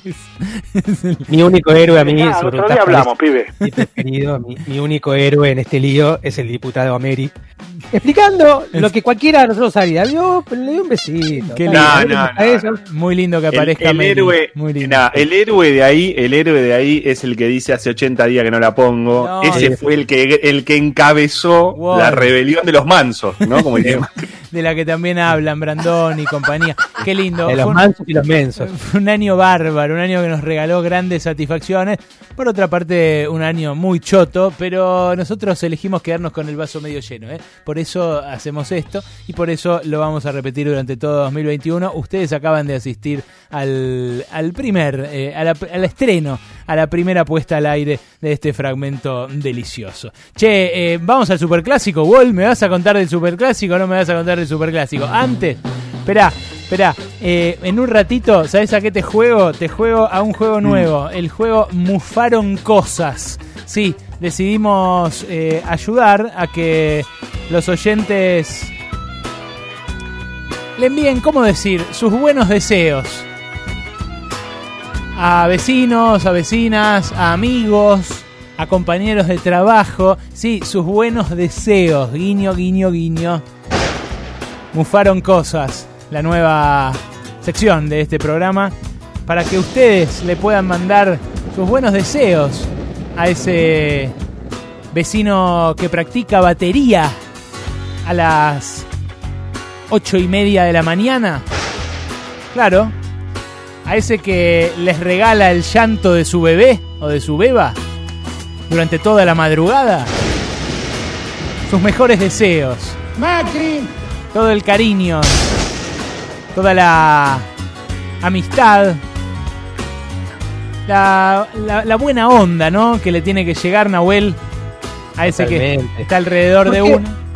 Hay programas que traen suerte y hay programas que, como este que no. Nosotros le enviamos esa energía, utilizamos esto para hacer un servicio público. Porque ¿qué otra cosa es la radio sin un servicio O público? tal vez, o tal vez hacemos, hacemos que dé mala suerte para que del otro lado alguien se toque una teta, alguien se toque un huevo, porque viste que tenés que frenar esos maleficios, ¿no? Mufaron cosas en instantes acá. Vamos a recibir a un par de oyentes que nos van a decir a quién le quieren mandar esa buena vibra, ¿eh? ese, ese flujo de buena energía. Claro, acá, anótense ya mismo ¿eh? en el 155379-8990. Mándalo por audio. Mándalo por audio. 155-379-8990. Manda mi WhatsApp, manda un WhatsApp. Pasaron cosas. Ahora sí, dame todo ese Boca River, Alejandro Wall, adelante. Clásico del año que se queda sin dueño fue 1 a 1 en la bombonera, bien jugado, recordemos, eh, en enero a principios de este año también eh, empatado. Terminaron 10 contra 10 por la expulsión primero de Zambrano, después de Casco en River y muy poco fútbol. Eh, esto, esto es Boca River, que eh, bueno, es el más, eh, es el partido más atractivo, obviamente, para nos- los, los neutrales, ¿no? Es el, es el partido que más vemos, lo que no somos hinchas de ninguno de los dos equipos, eh, ningún otro partido, obviamente, atrae de esta manera, ni siquiera internacionalmente, pero a veces genera una especie de desilusión después de cada partido, porque decís, y esto era, y para esto esperamos, para esto tanto Boca River. Toda la semana para- hablando de esto, claro. La verdad que decepción. Claro. Esa, esa es la sensación que me quedó después de verlo de ratos ayer, ¿eh? Y me imagino, me imagino, me imagino porque eh, te pasa a vos y le pasa a la gente que le gusta mucho el fútbol y más que espera, por supuesto, eh, otra cosa, pero tiene que ver ba- bastante con que sin duda son los dos equipos eh, con los planteles de mayor jerarquía. Uno es el que mejor juega el fútbol, creo, en la Argentina, que es River, aún con altibajos. El otro viene a ganar el título en 2020, eh, la Copa en, en este enero de 2021, pero aún así navegan, pueden navegar en la, en la y es tanta esa expectativa, como vos lo decís, tenés una previa de una semana 24-7 dándole y dándole, eh, generando discusiones en algunos eh, casos abstractas que cuando llega un partido como el de ayer todo se, todo se desinfla. Ayer eh, dos modelos opuestos, son muy claros, eh, tanto a lo que juega River, a lo que quiere River y a lo que quiere Boca, y ayer también eh, quedó claro, aun cuando creo que le costó mucho más a River imponer ese, esa búsqueda que a Boca, que por momentos se sintió mucho más cómodo. Fueron los primeros 15 minutos del equipo de Gallardo, el de tener la pelota, el de abrir bien los laterales, el de lanzarlos al ataque. Aún así, aún con ese dominio de esos primeros minutos, le costó lastimar, no generó peligro, salvo eh, en un error de Andrada que sale eh, en un momento mal y ahí pudo haber, eh, em, abierto el marcador River. Y Boca se termina de reacomodar, ya 15 minutos, 20 minutos del primer tiempo, Boca se termina de acomodar en la cancha, empieza a encontrar los espacios que necesita y que, em, y, y que busca básicamente, que es entregarle la pelota un poco al rival, y eso es lo que buscó bastante, es entregarle la pelota al rival y después ver de qué manera encontrar el espacio rápido para el contragolpe. Para ahí sí ir a lastimar, aprovecha para ir a- en eso la velocidad de Villa, la inteligencia de, Carlos Tevez. Tevez está jugando en esa, en esa posición de, de- de falso 9, ahí parado frente a la, dupla central rival y juega con, con mucha cabeza, con mucha inteligencia y está en un gran momento eh, Carlos Tevez. Eh, ayer lo tuvo en el primer tiempo, eh, lo tuvo de 9 frente a Armani, creo que definió muy flojo, muy blando, más allá de, la, de, las, de, que, de que Armani logra taparle bien, pero aún así Tevez es capaz de otras cosas, es capaz de abrir la jugada con el taco para Capaldo en el primer, en el gol de Boca, el primer gol del partido en lo que luego va a ser eh, penal y lo va a concretar eh, Villa, así se queda con, se quedó con la victoria mm, eh, eh, bueno, parcial, ¿no? momentánea en el primer tiempo, se lo lleva a Boca, pero con esa conducción de, Tevez que incluso agrandó a Armani. Armani tuvo una triple atajada en un momento, este, una carambola en donde empezó a sacar la pelota, terminó con una piña, ¿eh? Ahí. ¿Por qué? Terminó con un golpe, yo no sé si lo viste. No, en no, la-. Vi que al Bueno, principio lo peloteaban grosso, como que si no era por Armani habría sido goleada en el arranque, pero Sí. no sé, no, no vi la piña. ¿Cu- ¿Cuándo fue? Sí, sí, bueno, se, se vio después en un eh, partido, hay una discusión de si no, no podía cobrar penal. Eh, Pasa que ya había sido incluso falta de, de- del propio Maroni en la carga, Mm. eh, no estaba en juego la pelota, pero quizás debió haberlo expulsado al, al arquero de River, que eh, fue, fue como, como vos lo decís, en el balance fue, fue clave, eh, porque eh, eh, creo que en el, en el partido Boca es quien no gana el partido. Es decir, River lo empata, lo empata con el cabezazo de Palavecino, tiene alguna más, pero si había un ganador hubiera sido Boca. No estuvo Edwin Cardona. Ayer escuchaba a Gallardo y se le convino de alguna manera a Boca no tener un jugador, un pasador de pelota como Edwin Cardona, pero Edwin Cardona mejora mucho la, jerarquía que tiene Boca en ataque eh, y, la verdad que le hubiera venido muy bien eh, ayer, pero en términos generales, An- András sacó una pelota a Angileri eh, también en el segundo tiempo y lo que pasó con la última pelota. La explicación de esa última pelota en, la que Girotti desborda a Marcos Rojo, que ayer debutó en Boca, jugó en Boca, se lo vio muy este lento, lanza el centro, cabezazo de, izquier- de- de izquierdos, el arquero de Boca Andrada manotea el aire como si, viste, como si quisiera agarrar una mariposa y, y no, no toca nunca la pelota. La pelota va derecho hacia el arco, pero pica y sale. Sale, no entra. Es una, una maniobra que ayer todos intentaban explicarla de qué manera. Básicamente te pica mal la pelota, ¿no? Pasa muchas veces eso. Claro. Eh, pero hay una, hay una discusión a ver si, si, la, si también la, la- el peso de la pelota, son pelotas mucho más livianas estas, el peso de la pelota no genera que eh, eh, hagan estas, estos eh, movimientos extraños, ¿no? En donde Mm. te pica en, en- en la, en la línea del gol eh, y sale. Eh, más allá de esa, de esa situación, eh, terminaron eh, empatados eh, Boca y River en un partido que sigue siendo, aún siendo el partido obviamente más importante, más atractivo a nivel nacional, a nivel mundial, pero siguen entregando todavía, todavía, todavía eh, muy poco espectáculo futbolístico, muy poco fútbol en la mitad de cancha. Ayer no fue la sección. Es la crónica del superclásico tan esperado que decepcionó un poquito y que ayer a la tarde-noche tuvo en vilo a un montón de argentinos. 21 minutos pasaron de las 2 de la tarde y así seguimos, claro. Try to see it my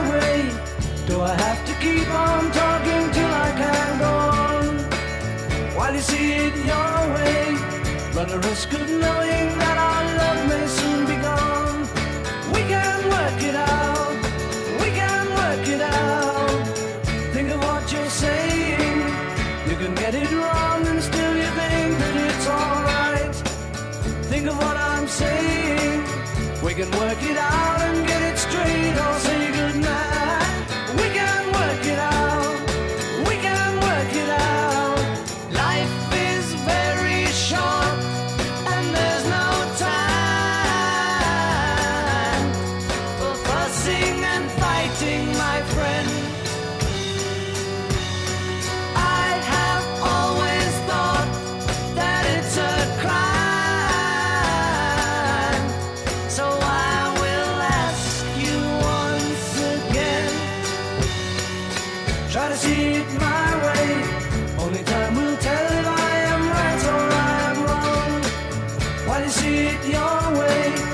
A chance that we might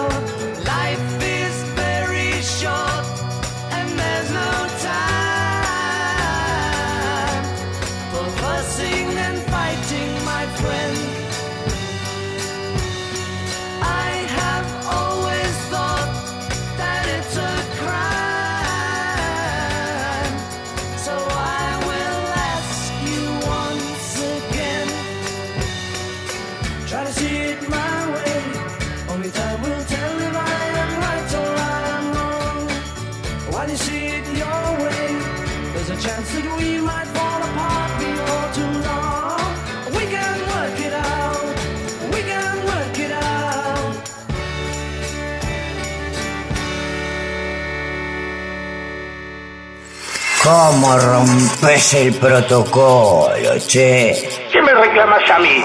Pasaron cosas. De 13 a 16. Cumpliendo todos los protocolos que hay que respetar. Uf, en Radio con Vos. Son las 2 y 24 y seguimos sin ministro de Justicia. ¿eh? Sigue fungiendo como ministra la que el presidente Alberto Fernández dijo que iba a renunciar. Pero bueno, hoy ya se cumple una semanita desde el momento en que lo dijo y sigue sin designar el reemplazante de Marcela Lozardo.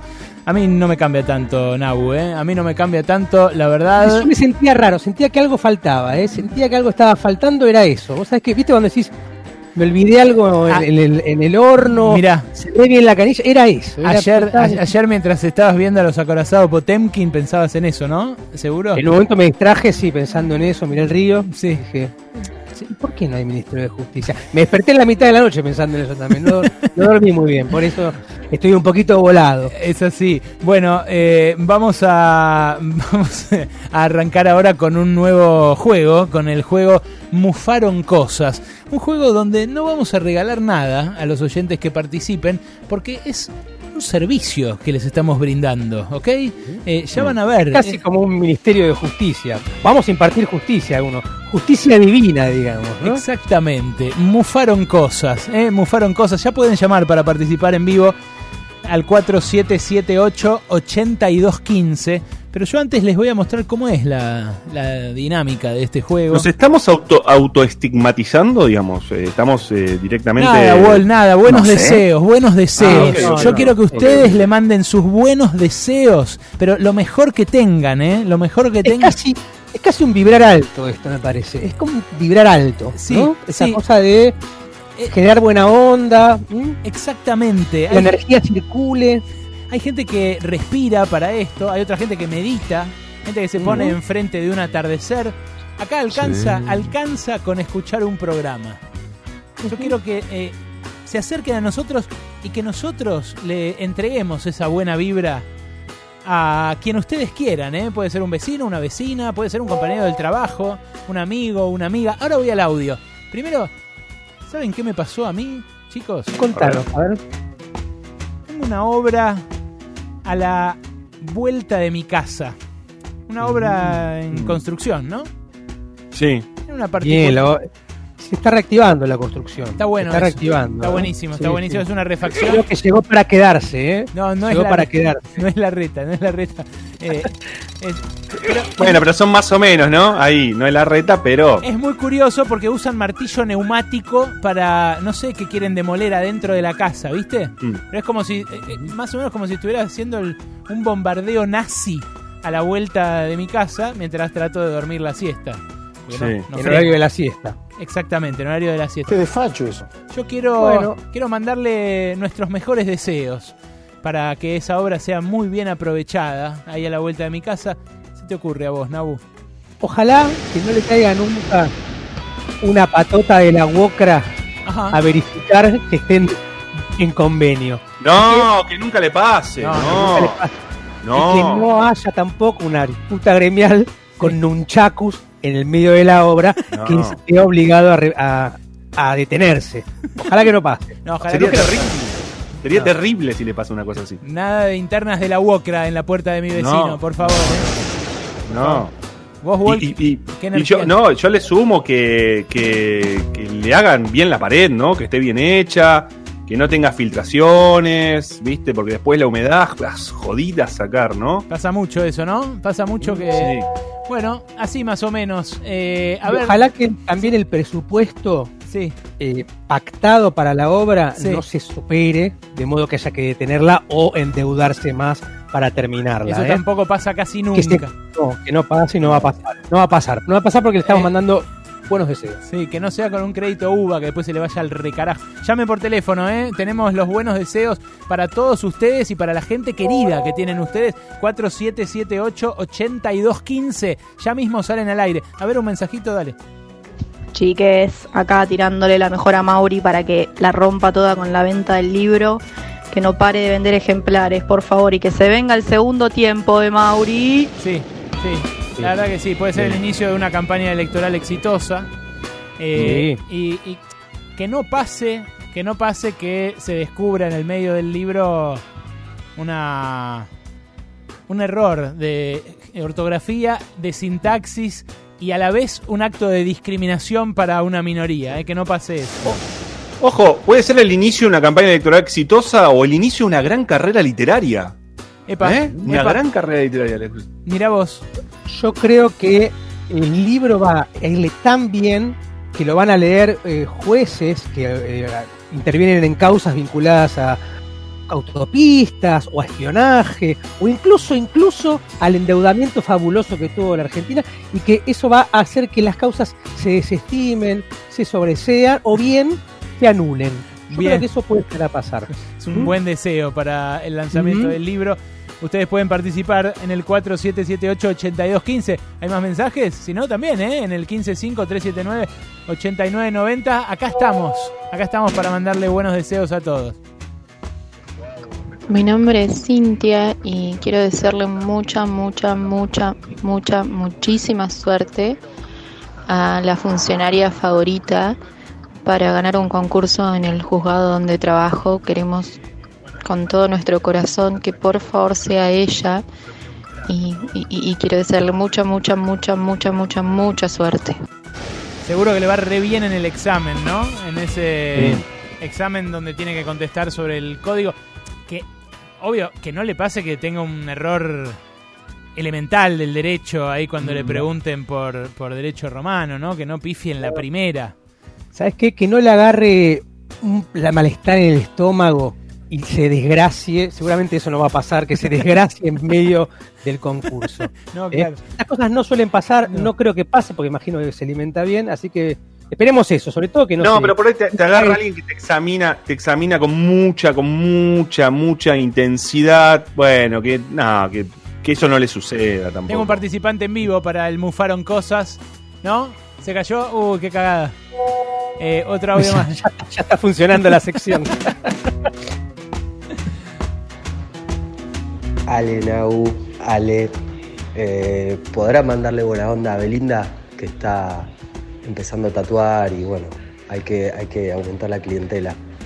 Es mi pareja. Les mando un abrazo, la verdad que los quiero un montón. Eh, ¿Estás seguro de esto? Bueno, bueno. No, no entendió, ¿eh? no, capaz la quiere en la casa el chavo. Bueno, que no le pase que le pidan. Ese boludo. Que no le pase que le pidan un corazón y le salga parecido a un culo, ¿eh? En ese brazo de. ese brazo fornido de marinero. O sea, que, que no pase que eh, le pidan que le tatúe Luciano y le y tatúe Luciana. Eso no pasa en general, ¿eh? equivocarse una letra. ¿eh? Yo, pensando en por qué pide buena, buena energía, Sí. diría que no le pase que le aparezca un musculoso bien, bien lustradito para, tatuarle ese lugar íntimo, ¿viste? Porque ¿sabes cómo termina en eso? No, claro, claro. Es no, difícil. no suele haber gente que pida tatuajes de ano. ¿eh? No hay, no ¿Qué- hay qué tanta dijo? gente. ¿Qué dijiste? Tatuajes de ano. ¿Nu- ¿Nunca viste? Busca, googlea. Googlea. bueno, ahí está, ¿eh? La, la posibilidad la dejamos abierta. Esto es un servicio, es una forma de enviarle esos buenos deseos a quien tengas cerca. Lo puedes hacer con un compañero de oficina, lo puedes hacer con algún familiar también. Alguien eh, por quien sientas una sana envidia. Uno más, dale, último. Sí, yo le quiero mandar mucho trabajo y mucho éxito al hijo de puta que está todo el día con la eh, lavando autos acá en el fondo con la hidrolavadora al palo Ah. todo el día, no para nunca. Un abrazo, negro. Muy bueno eso. La verdad que hace muy bien a la ecología. eh, le hace Sí. bien también a, al barrio, ¿no? Cuando pasa y lo salpican. Que no le pase que el agua y la electricidad, bueno, juntas, ¿vieron? Lo que No, claro, claro, no. Y que no, vos sabés que lo que una cosa que no pasa nunca y por eso seguramente no le va a pasar es que la hidrolavadora se rompa y en un shot de mucha presión termine rompiendo una, una óptica, una ventana. que No, un no, con lo caras que, está- con lo caras que que- están las ópticas, Nahuel. No, no, no, no, no, no, no, no, que no le No, no creo que no, no va a pasar. que no le dispare un fragmento de hidrolavadora a la luneta trasera, ¿no? Que está ya en mil pedazos. Dios no lo permita, ¿eh? Dios no lo No, y permita. ojalá, y ojalá que nunca le pase que le rayen el auto a alguno en la noche con una llave. Eso no va a pasar. No creo que. Ya no hace eso la gente. Y ojalá que no. No, no, no. Cada tanto les vamos a regalar este segmento. Acá, Mufaroncos. Che, seguime en Instagram. Arroba pasaron cosas 899. Sí, por favor, manden like, hermano. Pasaron cosas. Radio con Voz 899. Suave, suave estar por el placer de descansar. Los octavos de final de la UEFA Champions League están en ESPN. No te pierdas los cruces entre los mejores equipos de Europa en su camino a Estambul, porque el mejor fútbol del mundo está en ESPN. Yo uso una placa de descanso para dormir. Lo que no sabía es que acumula bacterias que podrían afectar mi salud. Las tabletas limpiadoras Corega Tabs eliminan el 99,99% de las bacterias que causan el mal olor en 3 minutos. Proba Corega Tabs. Es práctico y funciona. Con ANC, enviar dinero desde tus bancos de siempre a cualquier cuenta bancaria o billetera es tan simple como chatear con amigos. Olvídate de los home bankings y las claves difíciles. Envía dinero en dos toques y a quien quieras, tenga o no tenga ANC. Descarga la app y viví un mundo financiero más simple. Parrilla Lo de Jesús. Ahora en tu casa. Te sigue acompañando con una carta repensada para llegar a tu mesa. Las mismas carnes de siempre con nuevas propuestas de cocina casera. Cortes madurados y platos listos envasados al vacío. Su vinoteca La Malbequería te lleva los vinos con combos especiales y un 30% off. Con delivery propio y sin cargo. Más info en arroba lo de Jesús y arroba la malbequería. En Chevalier incorporamos EcoBiox, purificadores de aire de última generación, para que respires tranquilidad al viajar, porque tu bienestar y seguridad son nuestra prioridad, ahora y siempre. Conoce más sobre EcoBiox en www.nuevachevalier.com. La app IPF es un camino de ida porque disfrutás de los mejores beneficios sin vueltas. Obtené 10% de ahorro en Infinia e Infinia Diesel todos los días y en Super todos los miércoles. Además, ahorrá hasta 500 pesos en combustible canjeando tus puntos Serviclub. Con app IPF, los beneficios llegan de la manera más ágil y segura. Tope de reintegro 250 pesos por semana. Ya estamos vacunando contra el COVID-19. Desde el Estado Nacional garantizamos el acceso gratuito a las vacunas, principalmente para la población de riesgo y para quienes cumplen funciones definidas como estratégicas. Informate más en argentina.gov.ar barra vacuna COVID. Reconstrucción Argentina. Argentina Presidencia. Peabody te invita a que rompas los límites de tu cocina con su nueva línea de batidoras planetarias. Convertite en el chef de tu casa y lograrás preparaciones más rápidas y ricas para disfrutar en familia. Batí tu récord con Peabody. Encontralas en peabody.com.ar y en sus redes sociales como arroba Peabody Hogar. Hay un nuevo La Nación Más. Más horas en vivo. Más periodistas. Más voces. Más para pensar. Más actualidad. Más compromiso con la realidad. Desde las 6.30 am. Más para vos. En La Nación Más. Aprende el idioma que querés en el CUI. Líder en clases grupales por videoconferencia. Inglés, francés, portugués, italiano, alemán, chino, japonés y muchos más. Inscripción a todo público del 4 al 19 de marzo. Centro Universitario de Idiomas. Certificación UBA. Informes en www.cui.edu.ar o al 5353 3000. Industria, construcción, logística, minería, todas estas actividades tienen algo en común. A la hora de renovar o vender sus activos confían en el especialista. Ingresá a Adrián Mercado Subastas y encontrá la mejor opción para capitalizar tu actividad. Adrián Mercado, líder en subastas industriales. Moura, la batería con 18 meses de garantía. Si es batería, es Moura. Seguí a la Cámara de Diputados de la provincia de Buenos Aires a través de sus redes sociales y entérate de todas las actividades legislativas en Instagram y Facebook como arroba diputadosBA y en Twitter como HCDiputadosBA. Biogénesis Vago presenta su línea de productos para mascotas ya disponible en la veterinaria con la calidad y el desarrollo tecnológico que la caracteriza. Reforzando nuestro compromiso con los profesionales de la salud animal, te recordamos la importancia de consultar a tu veterinario. Biogénesis Vago, la evolución de la salud animal. Picadeli. Hace más de 14 años que somos expertos en delivery y expertos en picadas. Ahora llegamos a más lugares que nunca. Tenemos delivery en el día y reparto programado pidiendo con 24 horas de anticipación. Consulta nuestro área de cobertura en www.picadeli.com. Picadeli, reconquistadores de encuentros. 899 Radio con Voz. ¿Querés que te diga la verdad? ¿O te la sigo maquillando? Hermano. Pasaron cosas. Alejandro Berkovich. Noelia Barral Grijera. Alejandro Wall. Nahuel Prado. Pasaron cosas. En Radio con Voz. Llegó el momento de ahorrar en combustible. ¿Sabías que si te pasas a GNC, ahorras miles de pesos por mes? Pensá en gas argentino, pensá en economía y medio ambiente. Pásate a GNC. Faltan 21 minutos para las 3 de la tarde. Hoy almorzamos gracias a Ábrete Sésamo. Están en Álvarez Tomás 1091, acá en Colegiales. Súper sano, súper rico. Hacen deliveries de almuerzos y de viandas para frizar. Ahora también. Son amigos míos. Qué bueno, Albert. También suman viernes y sábados de pizza por la noche. Está el menú completo en arroba abretesésamo.comidas. ¿eh? Abretesésamo.comidas. Bueno, muchas gracias a todos los comentarios que llegan para la nueva apertura, edición 2021 de Pasaron Cosas. Tenemos muchas sorpresas nuevas ¿eh? para vos que te sumaste el año pasado, para vos que venís de antes, que venís del Pasaron Cosas Corto, de la última hora de la tarde, para vos que nos escuchabas en el lobby. Tenemos mucho, mucho eh, para esta temporada 2021. Son siempre lo mismo. No, se van sumando, ¿eh? Se van sumando, Luis. Parece mentira, pero se agranda la familia, así que... ¿Vos decís? Sí, sí, Mauricio. Y además es toda gente buena, gente que después nos saluda. Lo paran a Nahuel por la calle, le dicen, ah, sos vos. Con Nahuel". una alta sensibilidad humana. El otro día me paró uno que me revisó también mucho, la, un, un policía era. Me paró y me dijo, así que vos le pasaron cosas y me palpaba, me revisó, me pidió el documento. No, te Me pasa tocan. muy seguido, me pasa muy seguido. Te tocan a ver si a, a ver si salta, viste, bueno, algunos personajes. Sí, muchos, me pareció raro eso, no se llevó ninguno. Pero Bueno, es así, es, son formas de manifestar el cariño, Nabu. ¿eh? Claro, Son sí, formas de sí, manifestar- no, obvio. A, a, Wall, le- a Wall le llega en forma de DMs también. eh, es así, es así. La gente nos agradece lo que hacemos a su manera. eh.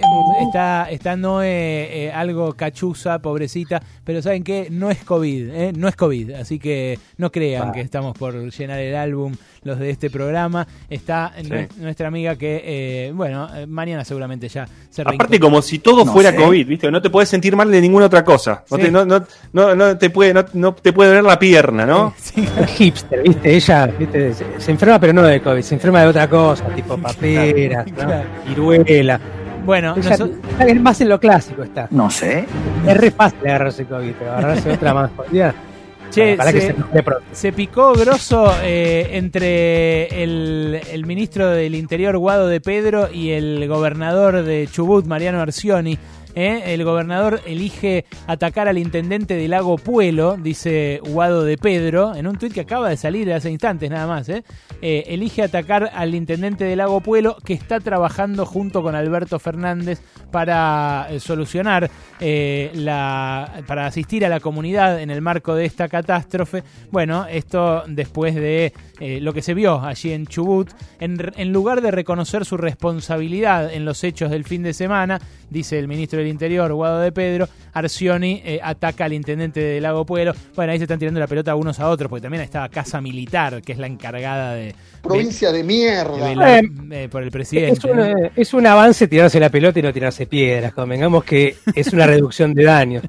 Más en Chubut, que es una, es una provincia que medio que se está tomando la crisis de un trago. Incendios, los maestros que no cobran, mega minería, como que en el medio de una ballena, como que no da abasto. Sí, sí, claro. Vayan de poquito, más despacio. De todos amigo. modos, es una ruptura fuerte esto, estos tweets de Guado de Pedro, que por supuesto deben responder también al propio Alberto Fernández. Sí, sí, sí, claro, claro. Y bueno, eh, la relación estaba ahí porque Mm. Arcioni es un hombre que en su momento asumió de la mano de Sergio Massa. Pero Claro. que, claro, llega el presidente, le cagan a piedrazos la camioneta. Bueno, obviamente la relación se vio resentida. Eh, eh, previsible. Uno no, espe- uno no esperaría que con piedras se caiga una, una relación, pero bueno, hay gente que no puede tolerar un par de piedrazos, qué sé yo. sí, eso sí. Bueno, eh, están tratando de dilucidar todavía quién fue, ¿eh? Si bien hay detenidos. eh, ¡Macri! No, no, nada que ver. Al, Ah. al revés, al toque dijo que estaba mal la violencia. Eh, Sí, condenó, condenó. Sí, pero. y algunos No, sectores, como hoy, hoy esta mañana eh, Ernesto Temo hizo algunas eh, notas referidas al tema que eh, incluso denuncian la tercerización de la represión respecto de una de un sector de la UOCRA, ¿no? que estaba ahí en, en Lago Puelo. Exactamente. Eh, Bueno, la que, eh, por supuesto, como siempre, vino a, a poner paños fríos a la situación fue Patricia Bullrich. ¿eh? Esto subió a sus redes sociales. Escucha. Estoy yendo a Chubut, una provincia que tuvo 150 días de clase en tres años. Parálisis productiva, corrupción, más de 200 funcionarios que hoy están procesados. Hoy a ese drama se le suman los incendios. Incendios inten- intencionales de un grupo RAM que nosotros combatimos, que lo que quiere es eh, hacer de la Patagonia un lugar invivible. Bueno, sigue eh, con, eh, con la fijación, parece Patricia Bullrich. Le pasaba cuando era ministra de Seguridad. eh, bueno, ahí le tira insoportable. toda la responsabilidad de los mapuches por lo que ocurrió y también por los incendios. Parece que también son responsables de, de la evacuación de 200 familias, la destrucción de todas esas casas. En fin, eh, el desastre que se vivió toda la semana pasada. Qué rápido de- determina culpables Patricia Bullrich, ¿no? Eh, en ese señalamiento, que es algo que se está investigando y que, bueno, no, lo puede determinar ni siquiera justicia, pero Patricia Bullrich ya sabe quiénes son los que llevan adelante esos eh, incendios. Nabu. Raro que eh, los, la RAM que vive ahí quiera que, que la provincia sea invivible. Pareciera como que es una especie de fuerza autodestructiva también. Porque básicamente lo que está diciendo es eso.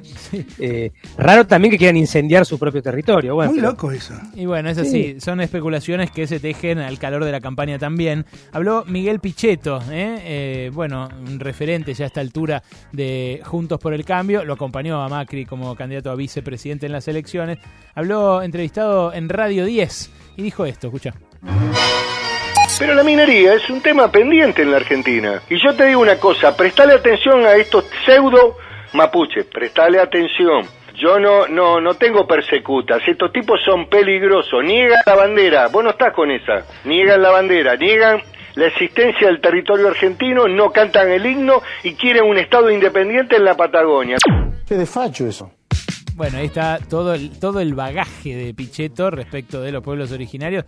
Una mezcla de prejuicios con eh, una animadversión ya inexplicable a esta altura, ¿no? No, no sé. Aparte no hay ninguna, no hay una, una, un planteo, ¿no? O sea, como es como que también en tanto Bullrich como Pichetto plantean un estado de situación respecto de la RAM y respecto de, entre comillas, estos pseudos mapuches, como llaman eh, Pichetto, que no parece manifestarse. Sí se manifiestan algunas cuestiones, ¿no? De tierra y de discusión y debate de tierra, pero la cuestión de eh, generar un estado independiente en la Patagonia Claro. eh, bueno, no está manifestándose en el sur esto. Es así, es muy llamativo, ¿eh? en serio, fuera de joda. Es, es, eh, Mm. Los mapuches, eh, en buena medida, son los pobres de la Patagonia. Claro. Eh, no, no quiero Claro. generalizar con esto, pero en serio, eh, es gente que pasa privaciones, que vive en los barrios altos, en los barrios donde hay menos servicios, donde es más difícil calefaccionarse. Eh, no tienen Que acceso. nadie le diga a Pichetto, Sí. le haga notar a Pichetto que además él es el él, él es a los mapuches lo que los senegaleses es a él, digamos. Él es el inmigrante, nosotros somos los inmigrantes en la tierra mapuche. Cuidado, ahí se le, ahí se le posta que se le, se le cruzan los cables. Pero es que, Muy es que la eso. problemática de la, la problemática de la, de la tierra, digamos, y de sectores mapuche que además son corridos, eh, y Claro. son corridos efectivamente por sectores, eh, de- por eh, ciudadanos extranjeros que compran grandes lugares, compran hasta lagos y los ocupan. Eh, Joe Louis es uno de ellos, Sí. eh, y no está planteado, entonces, no está planteado ahí el nacionalismo de Pichetto, eh, ¿no? Se plantea con otras cuestiones. Bueno, es eso lo que virtieron acá. Eh, ahora tengo, eh, a ver, eh, ah, hoy estuvo acá en el pase entre Ernesto y Reinaldo, entre y ahora quién podrá ayudarnos y la inmensa minoría, estuvo Horacio Rodríguez Larreta, el jefe de gobierno porteño. Habló sobre el ritmo lento de vacunación que le endilgan a su distrito y a otros eh, también. Escucha lo que dijo. Nosotros seguimos estrictamente el orden que fijó Nación. O sea, primero el personal de la salud, segundo por edad, o sea, los mayores de 60 di- estableció Nación. Nosotros, por supuesto, empezamos de más grandes a menos, o sea, mayores de 80. Y después, un caso particular, empezamos a vacunar a docentes aun cuando no habíamos terminado con los mayores de edad. ¿Por qué? Porque nos entraron vacunas chinas que no se pueden aplicar a mayores de 60. Entonces, seguimos el orden. O sea, nosotros aplicamos todas las vacunas que Nación nos da. Si vos te fijás, creo que somos el distrito que más rápido está aplicando. Apenas entran las vacunas, nosotros las vacunamos. Bueno, esto de el distrito que más rápido está vacunando no es eh, de- eh, preciso, no es cierto el dato. Eh, yo justamente lo busqué la semana pasada porque me llama la atención que haya estas disparidades entre distritos. Está por arriba del promedio la ciudad eh, y está por arriba del promedio también la provincia de Buenos Aires, que está un poquito detrás. Pero no eh, es el distrito que más rápido está vacunando. El que más rápido está vacunando es La Pampa. Eh, me llamó la atención el dato, lo mostró Mauro Fulco justamente. Provincia de mierda. En, eh, bueno, no sé, Jorge. Justo con este tema quizá ¿Qué no. versión No. tiene con La Pampa? Ah, no. Así es el del gobernador que quería matar a los Claro. porteños. Sí, sí, es cierto. Pero Sí, bueno. sí. Todos ladrones, delincuentes. Eh, de, de todos modos, hay algo interesante de lo que dice la reta acerca de la edad de quienes están vacunando con eh, la vacuna de Sinopharm, no recomendada hasta ahora, o por lo menos no autorizada para mayores de 60, porque en el último tiempo hay como mucha persecución a eh, docentes jóvenes que se están vacunando, ¿no? Y que enseguida les meten una foto en redes sociales, sobre todo en provincia de Buenos Aires pasa, le meten una foto en redes sociales, algunos periodistas incluso, muy serios, eh, y dicen, le roban eh, las vacunas a los mayores. No, tanto provincia como ciudad y como otros distritos están vacunando con esa vacuna a eh, menores de 60 que ocupan algún lugar esencial, ¿no? En este Sí. caso docente. Pero igual hay también otra discusión en la ciudad cuando dice la reta seguimos estrictamente el orden que fijó la nación. Eh, eh, el haber empezado a, a vacunar con esa vacuna de Sinopharm a psicólogos, eh, a gente que eh, atiende los llamados profesionales liberales, que eh, no sé si incluye... Que no es mi ley. No, no, no, No es mi ley. no liberales en ese sentido, no, no. No me acuerdo si incluye a psicólogos y a quiénes más, Nabu, si vos lo tenés presente, ayudame. No, sí, eh, a, a todos, a todos los perso- personal de salud matriculado con matrícula nacional, eh, que puede ser también pueden ser médicos que no están, que no trabajan en hospitales, digamos, médicos que tienen una práctica privada, odontólogos, psicólogos, bueno, musicoterapeutas con matrícula también, en general cualquier profesional de la salud que tenga una matrícula. Bueno, a, a ellos se los está vacunando en la ciudad y se los empezó a vacunar antes que a los docentes. Y eso no fue una directiva de la nación. Ahí decide, ahí decide cada distrito, ¿no? Eso, por ejemplo, en la provincia no pasó. No digo que esté mal, ¿eh? Yo no tengo opinión formada sobre esto, no soy un especialista, pero es eh, uno de los elementos discutidos de los que decidió la ciudad eh, por criterio propio, no por el criterio que le bajara de la nación. Esto de la vacunación a los psicólogos y compañía, ¿no? Sí, Pero incluso. Incluso, perdón, en Abu, incluso la, la, cuestión de los docentes también arrancó bastante tarde. Eh, Cava fue uno de los primeros distritos en comenzar con su vacunación y demoró más en comenzar a vacunar docentes cuando ya estaba la, la, el criterio de, de vacunar eh, docentes para la vuelta de clases. Y también es interesante pensar si cuando dice que eh, apenas entra en vacuna en la ciudad de Buenos Aires, si en eso está contabilizando las vacunas que están siendo administradas por las prepagas y obras sociales, que a la vez hubo eh, casos de personas que, siendo, teniendo la edad para vacunarse y formando parte de esa prepaga, para poder vacunarse tenían que formar parte de un plan eh, distinto al que ya tenían, eh, a, a que abonaban, digamos, ¿no? un plan más caro, un plan con otras coberturas u otro plan.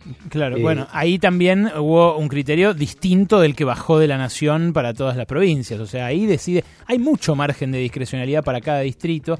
Eh, para mí ahí hay muchas explicaciones que tienen que dar, ¿eh? porque es- hay que apurar grosso. Y si bien están apurando, bueno, el ritmo sigue siendo lento. Esto no lo digo yo, lo dice, mira, Eduardo López, uno de los eh, infectólogos que forma parte del comité de asesores del gobierno nacional. Escuchá lo que dijo esta mañana en el Destape. Resulta evidente que estamos con baja provisión y que todavía estamos vacunando lento, ¿no? Sí. O sea, fíjese usted que no hemos vacunado este, al adulto mayor, que para mí, vuelvo a insistir, esa es la estrategia de, esta, de este plan, y este grupo se está vacunando muy lentamente. Bueno, ahí lo decía Eduardo López, me parece que es bastante claro que está pasando eso. Eh, otro tema, el tema del juicio a los responsables del endeudamiento con el Fondo Monetario Internacional. Después de dos semanas de demora, la Oficina Anticorrupción terminó por presentar eh, la demanda por parte del Estado Nacional contra quienes decidieron eh, tomar esa deuda. Eh, no hicieron de esto eh, una parte querellante, no se presentaron como, como parte querellante, pero sí tiene algo valioso la presentación, que es que pide levantar el secreto para avanzar en la investigación, levantar el secreto tanto de la causa como el secreto bancario que protege eh, a esto. Es una simple denuncia, para mí podría ir muchísimo más a fondo el Estado Nacional con esto, pero así defendió su denuncia el titular de la Oficina Anticorrupción, Félix Kraus. Escucha. Para nosotros es un delito que en lugar de garantizar el interés del pueblo argentino, decidieron arruinar al pueblo argentino para garantizar que los ciclistas desarmaran sus posiciones en letras eh, en pesos y se la guardaran en dólares. Después se la llevaran al colchón, a la caja de seguridad o a las Islas Caimán. Todos felices, este, eh, to- tomando agua de coco en una playa del Caribe o un martini en Wall Street y el resto de los argentinos este, padeciendo para un asadito el domingo. Bueno, ahí está la defensa de esta demanda que presentó la Oficina Anticorrupción. Vamos a volver sobre este tema del Fondo Monetario seguramente ahora. Y la defensa del crepitar también de Félix Kraus. La defensa del crepitar porque...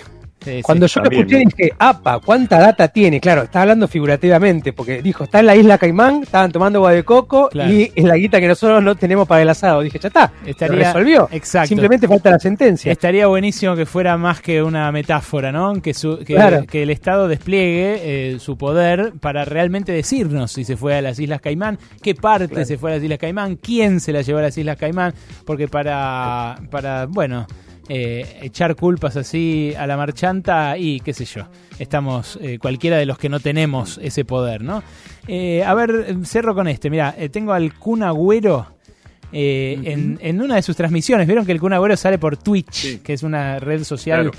muy de muy de. ¿Con quién? Eh, Twitch se llama. Pero es una estrella, una estrella de Twitch. Claro. Eh, es- ¿Qué habla? No sé de qué habla este tipo. yo, ya- yo le voy a explicar, Samir. Es una plataforma de streaming donde la mayoría de los que participan son eh, jugadores de, de jueguitos, de PlayStation. Agarran y eh, te muestran cómo van, cómo van jugando. Son ga- gamers. Gamers. Ay, tiene, No, tiene- no, le quiero decir sí, gamer tiene porque uno de los mejores Eh, uno de los mejores equipos del FIFA 21, el Crew. Mirá. El equipo de eSports es uno de los mejores eh, a nivel mundial. Bueno, ya es Pero Son conocido. muñequitos, son muñequitos que se me puede ser mejor. No, ya es conocido el Kun Agüero como jugador eh, y como gran streamer en estas redes. Eh, él siempre hace como un comentario de la realidad, después dice vamos a jugar y ahí empieza. Ahí empieza, es muy gracioso. Hace como una editorial, es como una editorial. Es muy groso realmente. Bueno, en esta dijo esto, escucha. Nosotros estudiamos, eh, qué sé yo, Manuel Belgrano, el que cruzó un, un caballo Los Ángeles, ese, no sé, eh, el famoso ese, eh, el grosso, de una estatua. Eh, el tema es que nadie lo vio. ¿Pero quién es San Martín? Está poniendo en duda el, el- está poniendo en duda nuestro mito fundacional, el cruce de Mm. los Andes por parte del padre de la patria. Eso es. Eso hizo. Por ahí se lo escuchó a Diego, ¿eh? Por ahí se lo escuchó a Diego porque Diego alguna vez lo dijo defendiendo su tatuaje del Che Guevara, Sí. bajándole un poco el precio a San Martín. Por ahí lo escuchó viste, el ex suegro y dijo, bueno. Igual está, él habló del cruce de Los Ángeles, capaz que se le mezclaron los mitos, ¿no? Porque a lo mejor fue Perseo el del caballo volador el que está diciendo, ese sí que nadie lo vio porque es un mito. Che, rompete ese Twitter. A veces en Twitter se pasan de pelotudos. Arroba, arroba pasaron cosas 899. 899. Radio con Voz. Poseada en la jugada, la que siempre sale más. Y si no sale esta vez, se vuelve a acumular. Es un pozo salidor, es muy fácil de jugar. La poseada es el que sale. La poseada está vacante. Más de 10 millones en premios y sortea todas las noches. Jugar compulsivamente es perjudicial para la salud. Parrilla Lo de Jesús. Ahora en tu casa. Te sigue acompañando con una carta repensada para llegar a tu mesa. Las mismas carnes de siempre con nuevas propuestas de cocina casera. Cortes madurados y platos listos envasados al vacío. Su vinoteca La Malbequería te lleva los vinos con combos especiales y un 30% off. Con delivery propio y sin cargo. Más info en arroba lo de Jesús y arroba la malbequería.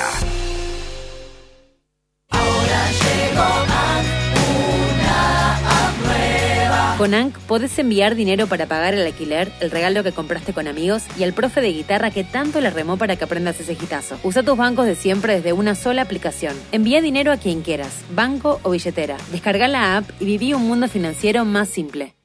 palermoexpress.com.ar Servicios logísticos integrales, mensajería empresarial, atención personalizada, distribución y logística, seguridad y confianza. Contactanos 11 65 36 36 16 palermoexpress.com.ar Los años 70 de la gente común. Nueva edición del libro de Sebastián Carasay, que cuenta cómo vivieron esa época ultraviolenta las personas que no participaban en política ni en la lucha armada. Cómo se vivía el día a día en un entorno sangriento y opresivo. Los años 70 de la gente común. La naturalización de la violencia. Publicó Siglo XXI. Moura, la batería con mayor durabilidad. Si es batería, es Moura. La app IPF es un camino de ida porque disfrutás de los mejores beneficios sin vueltas. Obtené 10% de ahorro en Infinia e Infinia Diesel todos los días y en Super todos los miércoles. Además, ahorrá hasta 500 pesos en combustible canjeando tus puntos Serviclub. Con app IPF, los beneficios llegan de la manera más ágil y segura. Tope de reintegro 250 pesos por semana. El mejor gimnasio te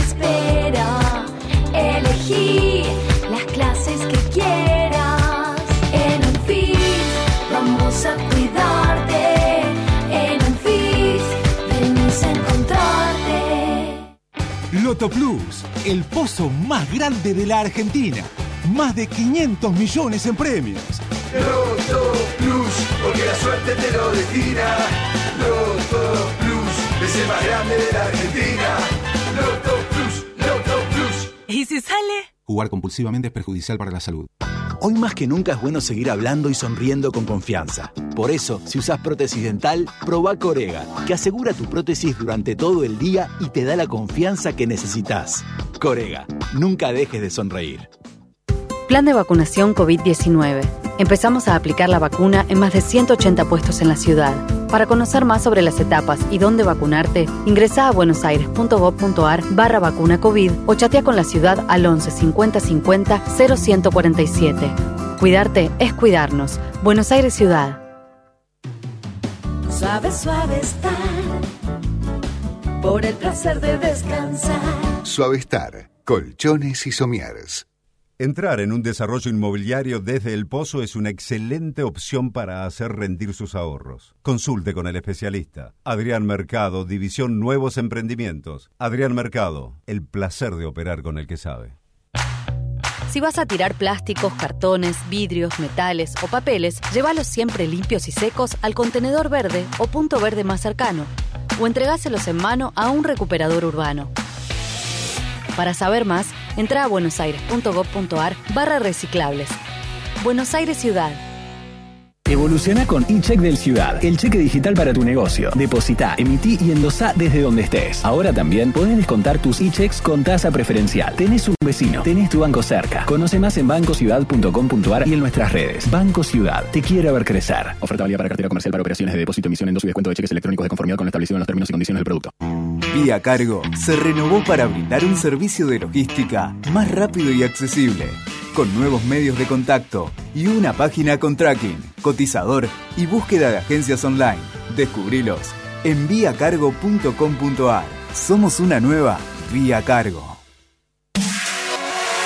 Radio con. Radio 899.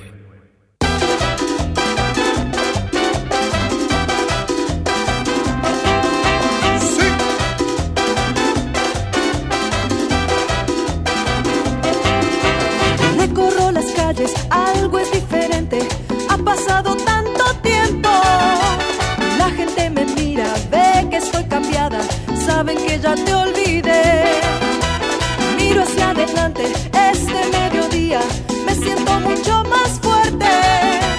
Desde que te fuiste, ya no hay más tristeza. Sola puedo sonreír.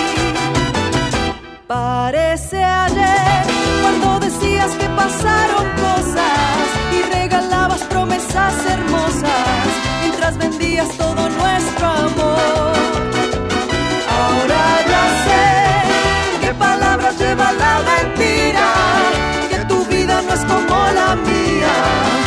porque yo la bailo bajo el sol. Ya no da igual si pasaron cosas, ¿cómo olvidar que pasaron cosas? Un día como hoy, pero hace ya 49 años, se estrenaba la película El Padrino, dirigida por Francis Ford Coppola y protagonizada por Marlon Brando y Al Pacino. Desde ese estreno mismo se convirtió en un clásico de culto del cine sobre la mafia, pero casi medio siglo después sigue siendo una película de las más actuales que hay, sobre la condición humana. Si no la viste, andá y ve las 2 y la 3 también.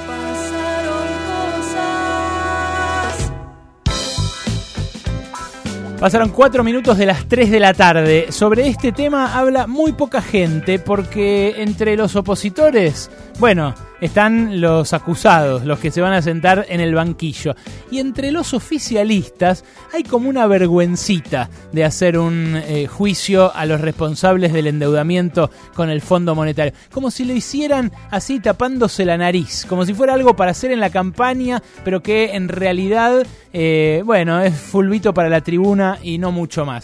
Uno que se lo toma en serio y que eh, además ya lo denunció el año pasado es Claudio Lozano, que es director en el Banco Nación, pero que además es economista, referente del Instituto de Políticas Públicas eh, y un peleador histórico en contra del endeudamiento. ¿Cómo estás, Claudio? Ale Berkovich te saluda de Radio con vos. Sí, ¿qué tal, Ale? ¿Cómo te va? ¿Cómo bien, estás? bien, muy bien. Eh, vi la presentación del viernes de la Oficina Anticorrupción eh, y te quiero preguntar a vos, ¿puede abrir alguna puerta a que no vuelva a pasar lo que pasó con esos casi 50 mil millones de dólares que le prestaron a Macri para la reelección? Mira, la verdad que el dato novedoso de la definición que planteó el presidente de la Nación es que el Estado se constituya como querellante para activar en el marco de la causa judicial, de una causa judicial y llevarla a buen puerto. Esto implica la presentación de prueba, eh, documentación, pedidos este, específicos, o sea, no dejarlo librado a la evolución natural que puede tener una causa en el terreno penal de esta naturaleza, como por ejemplo la que tuvo la que presentamos nosotros, que presen- la presentamos en noviembre del 2000, la segunda que presentamos, la presentamos en noviembre del 2019, bueno, y todavía está allí, este, digamos, en el mismo lugar en donde la Oficina Anticorrupción presentó ahora este, su denuncia. Hasta el momento lo que hace la Oficina Anticorrupción es detallar adecuadamente los delitos en los que habrían incurrido los funcionarios del gobierno anterior, este, básicamente el delito de malversación de, de fondos y administración fraudulenta y el delito de incumplimiento de los deberes de funcionario público y abuso de autoridad, este, pero lo que todavía no pasa es que el Estado se haya transformado en querellante, que es lo que de alguna manera eh, haría la diferencia. Eso todavía está faltando, no sé si es porque eh, en su momento, ni bien comenzó la gestión de Félix Kraus, la, la Oficina Anticorrupción definió que no iba a participar más como querellante en, las causas, Mm. este, y por lo tanto esa función la va a cumplir otro organismo del Estado, este, pero digamos creo que lo que hay que esperar es que esto sea lo que lo que termine ocurriendo. No sé si será la procuración, este, o no sé qué definirá el presidente de la nación, pero digo el tema central que puede hacer diferencia en términos de investigación este, para de alguna manera ir y forzar a un poder judicial que como sabemos es remiso avanzar en este tipo de cosas, es que sea el Estado con toda la fuerza de una querella el que de alguna manera se meta en esta discusión, ¿no? Bueno, es que eh, ahí eh, quizás haya una clave. Yo, la verdad, veo que esta causa se acumula con las causas que ya eh, están abiertas respecto del endeudamiento con el Fondo Monetario. Hay una que... O sea que te escucho muy bajo, Alejandro. Ahí te suben, eh, ahí te suben el retorno. Hay una causa que eh, inició Guillermo Moreno con Pablo Chayú, eh, dos dirigentes del peronismo bastante marginados del poder en este momento. La iniciaron el año pasado, apenas apenas iniciado. La tuya también, apenas eh, después del cambio de gobierno. Hay otra de Fernanda Vallejos, la diputada eh, kirchnerista, que también eh, denuncia esto. Lo que pasa es que todas se acumulan, por lo que entiendo yo, corregime si me equivoco, en el juzgado de eh, María Eugenia Capuchetti, que es la única eh, jueza de Comodoro Pi que fue designada durante el gobierno de Macri, ¿no? Eh, sí, en realidad eh, la causa, la denuncia nuestra es del año 2019. En realidad es previa a... Previa al cambio de gobierno, claro. previa al cambio de gobierno, la primera de agosto del 2018, la segunda de noviembre del 2019, y además había caído en otro juzgado, que era el juzgado del doctor Ramos, de allí la pasaron al juzgado número 5 de la doctora Capuchetti, en donde está junto con las causas que vos mencionás, la diferencia, digamos, quizás que tiene la nuestra es que eh, tiene el mismo tipo de caracterización de los delitos que en todo caso habría que investigar, pero efectivamente están allí con un avance muy muy limitado. Por eso digo, este, lo que lo que cambia el cuadro es este, la aparición del Estado como querellante. Creo que eso es lo que hay que lo que hay que esperar. Las cosas son muy claras. Este, la superposición entre los fondos que ingresaron por parte del Fondo Monetario Internacional, el monto de la fuga de divisas y el total de inversiones en LEVAC que había hasta junio del 2018 son cifras lo suficientemente similares como para que si se ponen arriba de la mesa el nombre y el apellido de las empresas o de los inversores particulares este, que habían invertido en LEVAC y por otro lado se, se muestra quiénes son los que sacaron divisas y al mismo tiempo tenemos los funcionarios que actuaron en este sentido, creo que no va a ser muy difícil establecer responsabilidades penales, responsabilidades políticas, este, sanciones de carácter penal y patrimonial y al mismo tiempo efectivamente terminar con la impunidad este, que han tenido funcionarios que suelen actuar de un lado y del otro del mostrador para endeudar a la sociedad argentina del modo que lo han hecho. ¿no? Bueno, esta posibilidad de que el Estado eh, participe más, o, o, bueno, por lo menos nos muestre más datos a nosotros de qué fue lo que pasó con esa guita y que no pase de vuelta como siempre, ¿no? Solo que en este caso con una cantidad de plata que ni, ni mis nietos van a terminar de pagar al ritmo de las exportaciones que tiene Argentina. Eh, ¿qué, ¿qué, más podría, ¿Qué más podría ser? Vos decís presentarse como querellante, pero no hay, por bueno, ejemplo, un registro de... Eso la Oficina Anticorrupción le dice algo, le pide a la jueza que levante el secreto bancario, este, porque acá lo que hay que poner son los nombres, este, que es lo que no está.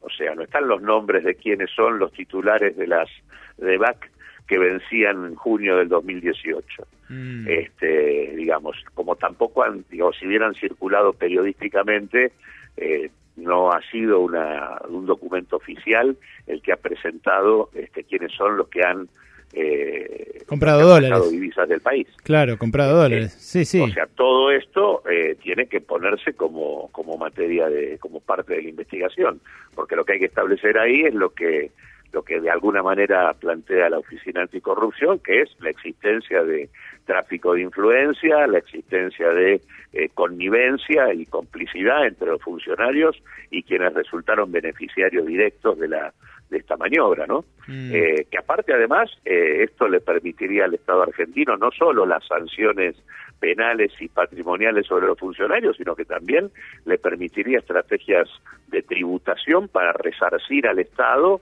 este, por el daño producido sobre aquellos que han obtenido rentas extraordinarias con este tipo de, experiencias, ¿no? Así que en ese sentido, este, lo que surgiría de allí como posibilidad de política gubernamental es muy amplia.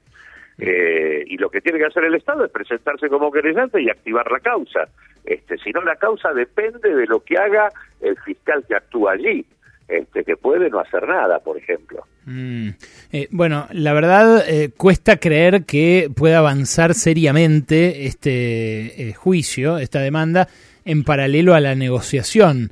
¿Vos crees que pueden coexistir ambas cosas? Digo, la negociación que... eh, Depende de lo que se quiera obtener de la negociación. Si se quiere obtener una negociación convencional, que termina, como sabemos siempre, con condicionalidades impuestas en materia fiscal, monetaria y sobre todo en el caso de un préstamo de facilidades extendidas con compromisos de reforma estructural, este, que por cierto no son los compromisos que necesitamos. Este, si se quiere terminar en una negociación así, difícilmente se Yo entiendo que esto ha sido puesto en el marco de la negociación porque se pretende fortalecer y obtener una negociación distinta. Es más, yo eh, vengo insistiendo eh, respecto a que las características totalmente, eh, digamos, in- inéditas que tiene el caso argentino en términos de el crédito que le otorgó el fondo y el modo en que el fondo violentó todos sus eh, su estatuto, su misión, sus funciones, este, todo lo ocurrido con el crédito argentino habilita que no solo estemos ocupándonos de los funcionarios este, y de los actores locales, sino que también sería muy importante que se repitiera lo que hizo en su momento Cristina con el caso Griesa, este, que es llevar este, la discusión del caso del caso este, del acuerdo con el fondo al seno de Naciones Unidas. En este caso es mucho más adecuado porque se trata de los estados este, mandantes de alguna manera este, del, del organismo. Estamos hablando de una institución como el fondo, este, creada por los propios estados, donde los estados están representados y claramente acá estamos frente a un crédito que no es un crédito convencional y que por lo tanto deberíamos nosotros como país buscar una solución no convencional, o sea, que no puedan decirnos hoy que no nos pueden hacer una quita de capital o una extensión de plazo porque el estatuto este no lo permite cuando el estatuto lo violaron este sistemáticamente para poder hacer el crédito que hicieron. Así que me parece que esto eh, debería ser parte de la estrategia de negociación. De lo contrario, eh, sería un ruido, efectivamente, como vos decís. Claudio, gracias por esto y por tanta claridad. ¿eh? Te mando un abrazo. No, gracias a vos. Claudio Lozano, eh, director del Banco Nación, eh, referente eh, de Unidad Popular, economista y, bueno, incansable luchador en contra del endeudamiento. Acá pasaron. Uy, qué temazo. Uy, qué temazo. Subile, subile. Subile, subile, porque esto. Ventanilla baja. A los gritos la cantás. En inglés de mierda, ¿eh? No importa que no sepas la letra.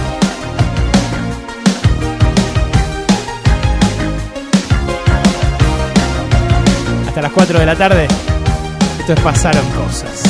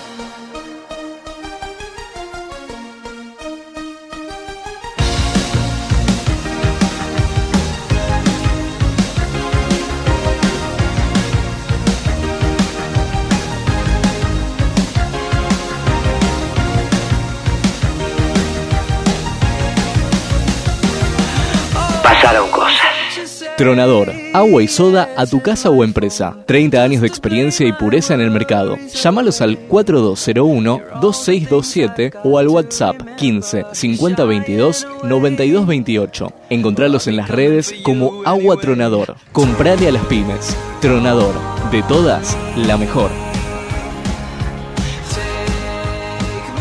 Linda versión de Take On Me.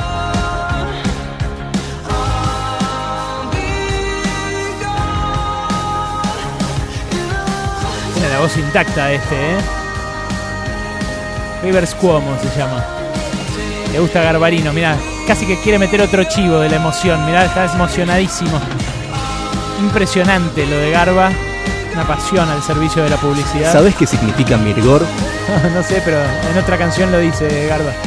Uno por tema quedamos.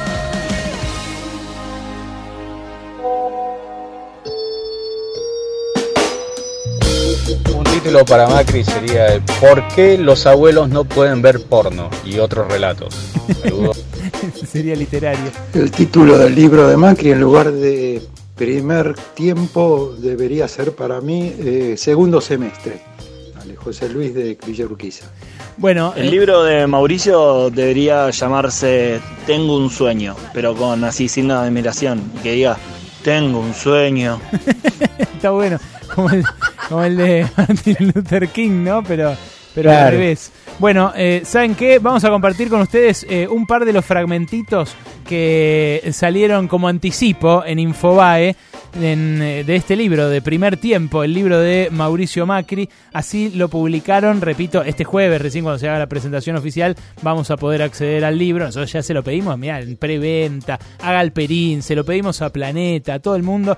Por ahora, lo único que tenemos es esto, la... Incluso lo vamos a poner a la venta si fuera necesario. No, en este bueno, programa. Eh, ah, no, ah, bueno, ¿No? después de leerlo. Yo lo quiero leer primero, completo. Claro, claro, Ah, claro. bueno, no, porque si no es típico que vende el libro que le regalan re berreta, ¿viste? Como No, la- no, no, no. No, bueno, eh, fragmentos del capítulo 1 de Primer Tiempo, el libro de Mauricio Macri, publicado por Infobae. De vuelta a casa, en el Congreso. El martes 10 me levanté temprano. Caminé bastante mientras los pensamientos iban y venían. Estaba tranquilo y en paz. Dejaba pasar el tiempo sabiendo que se trataba de un día importante para la historia institucional de nuestro país. Había pasado casi un siglo desde que un presidente no peronista terminaba su mandato en tiempo y forma. Hay muchos motivos, y es trabajo de historiadores e intelectuales dilucidar las razones, pero una vez que pasaron un par de horas, alguna explicación pareció entreverse cuando llegué al Congreso. Déjeme interrumpirlo acá, Berkovich, porque me parece importante explicar el sentido de este párrafo. Sí, Marcos, da pena. adelante. Cuando, no, cuando Mauricio decía es trabajo de los historiadores eh, y los intelectuales dilucidar las razones de por, por qué terminó su mandato, sí.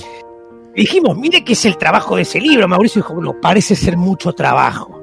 Yo no tengo tanta gana de trabajar, así que eso va a quedar para otros. ¿Eh? Acá va a ser solamente el caminar y pensar. Esto va a estar presente a lo largo de todo el libro. El barrunto de pensamiento, casi como cuando uno se queda remoloneando en la cama y empieza a pensar, bueno, eso es. Entiendo. Los del sueño. Marcos da pena, gracias por estar acá con nosotros. en No, esta por lección. favor. Nos ayuda muchísimo, un tipo que ha sido parte fundamental de todo el gobierno, un asesor de imagen tanto de Mauricio Macri como del resto de los dirigentes del espacio. A ver, Wol, vos tenés otro fragmento. Sí, al ingresar, el ambiente estaba cargado con una energía diferente. No era un clima de, luz, de ilusión, no se presentía que predominara la alegría. El ambiente que se respiraba era de revancha. No estaba presente aquel sentido de sueño compartido, de ganas de construir una Argentina diferente que habíamos vivido a finales de 2015. Más bien se trataba de todo lo contrario. Parecían querer mostrarle y mostrarle al 41% de los argentinos, a los que habían confiado en nuestra propuesta, un mensaje del tipo, volvimos, ahora bánquensela. Ese sentimiento, o mejor dicho, ese resentimiento, se manifestó aún más claramente cuando comenzaron a cantar la marcha peronista. No había alegría, incluso parecían cantarla con la intención bien marcada de prolongarla hasta el infinito. Bueno, muchachos, esto a todos nos ha pasado y a, y a Mauricio también le pasó. Que también cuando cumple años siempre hay alguno que le canta el cumpleaños con la marcha peronista. Entonces, claro, Es muy ya no aguanta más la marca. Muy irritante eso, Marco. Muy irritante, muy irritante. Y el tipo revivió eso. Aparte, ya en sí no le gusta mucho festejar cumpleaños a Mauricio. Le gusta que la gente lo salude, que venga a la casa, que le coma las cosas. Entonces, claro, no sabe dónde ponerse cuando canta la marcha peronista. Digamos, seamos serios. De alegre no tiene nada. Entiendo, entiendo, Marcos. Eh, bueno, ese. Los fragmentos son reales, quiero decirles, ¿eh? no, no hay nada editado por nosotros, en serio, en serio, Cris. Lo estamos leyendo como leímos en su momento el suyo, Cristina, ¿se acuerda, no? ¿Se acuerda que también eh, conseguimos algunos fragmentos? No exclusivos, en este caso, porque el anticipo salió en, eh, en eh, el Infobae, no en, no en Pasaron Cosas, pero nosotros lo tomamos de allí. Eh, tengo otro, tengo otro una actitud provocadora y desafiante que buscaba algún tipo de reacción de mi parte o de la gente que me acompañaba. Como siempre, yo estaba despojado de cualquier emoción de bronca, resentimiento u odio. No la tuve nunca. Cualquier emoción en general, eh, discúlpeme, Berkovil, que me meta. De cualquier emoción en general está despojado ese muchacho. Eso quiero decírselo. Se nota bastante el semblante. Ah, mire usted, no, bueno, si va a contar intimidades también. Él dice, no sirve, enferma. Al contrario, estaba yo muy contento por haber contribuido a darle al país la continuidad democrática que nos había faltado durante tanto tiempo. Soy un optimista inclaudicable. Bueno, ya sabe, digamos, para el optimismo no hay que hacer mucho esfuerzo tampoco. Convengamos que Ah, simplemente hay que esperar algo mejor. Con lo cual eso también es parte, forma parte de su personalidad, es verdad. Di- Digamos que tuvimos que acotar las sensaciones a las cuales él estaba totalmente despojado, porque si no nos íbamos a ocupar todo el libro. Por eso dejamos simplemente dos o tres que son las que están más vinculadas a vibrar alto, Sí. al namaste, Sí. usted sabe. Me- Trate de ayudarlo, Marcos, usted su No, asesor. no, por supuesto, yo lo estoy ayudando. Lo ayudé mucho a hacer el libro, ¿eh? Mire que no fue fácil, ¿eh? A ver, Wol, ¿qué más tenés vos? No fui consciente de ninguno de los gestos de la vicepresidenta. Realmente elijo no engancharme con esas cosas. Sé que algunos no están de acuerdo con esta característica mía y quisieran verme respondiendo todos los días ante los medios, ante cada insulto, cada denuncia falsa o cada crítica infundada. Pero hace mucho que prefiero no escucharlos. Wow, qué autocontrol, ¿no? Ahí, la verdad que llamativo porque fue bastante elocuente la gesticulación. ¿Qué de- pasa, viejo? No, no, está bien. Eh, dice que no se dio cuenta de cuando le hizo el oso con la mano, Cristina, en la del traspaso de mando. De eso está hablando, ¿no? Cuando no lo saludó, claro, parece que no, no lo advirtió. Estaba en otra cosa, estaba vi- vibrando alto. Bueno, tengo el último fragmentito. Dice, creo que si hay algo que me ha permitido mantenerme sano a lo largo de toda esta experiencia política y de gobierno, es haber logrado no odiar a nadie. Ese ha sido mi secreto fundamental. El odio no tiene ningún efecto sobre los otros, solo lo tiene sobre uno mismo. Usted sabe que mm, en otro pasaje del libro, eh, Mauricio cuenta que hizo psicoanálisis para superar muchos de estos problemas, el odio a los demás y el dolor. Porque claro, cuando le dijeron que había que tirarse en un diván, se tiró de cabeza. Ahí, dijo, lo más parecido a una reposera que hay. Hoy vamos a ver cómo nos fue en este último mes. Es imposible no destacar la locura que se desató por las criptomonedas. Las grandes ganadoras de este periodo suben más del 20% y luego del informe seguían con su tendencia alcista. En Estados Unidos finalmente se aprobó el paquete de estímulos de 1,9 billones de dólares para estimular a la economía. El país del norte podría tener vacunada a toda su población antes de mayo. Y además en sus índices continúan en máximos históricos. Las condiciones mejoraron, los bonos rinden cada vez más de Estados Unidos y ese es el gran problema. Cuando Estados Unidos tiene una tasa de 1,62 el bono del tesoro, la mayoría de las inversiones van hacia ese lugar. Brasil además cae muy fuerte, cayó en varias oportunidades el índice Bovespa. Por el ámbito local tuvimos muchísimas noticias. Reestructuraciones en el caso de IPF que terminaron siendo exitosas pero que desgastaron mucho a la renta variable. Cayó el MEP y el CCL, tengan en cuenta que el dólar está bajando, hay mayor ingreso de divisas por soja, el precio de la soja es cada vez mayor y además entraban dólares por la renta a las grandes fortunas. El riesgo país es muy preocupante, está por encima de los 1.600 puntos y esto denota la situación del país frente a, inversores internacionales. El rendimiento de los bonos, por supuesto, es de lo peor de la jornada. Nos atacó además Reddit en una compra masiva al grupo Superville. Una de las buenas noticias es que el petróleo sube gracias a que la OPEP de- decidió no aumentar su producción, sube alrededor del 12% y los que tenían refugio de valor en oro cae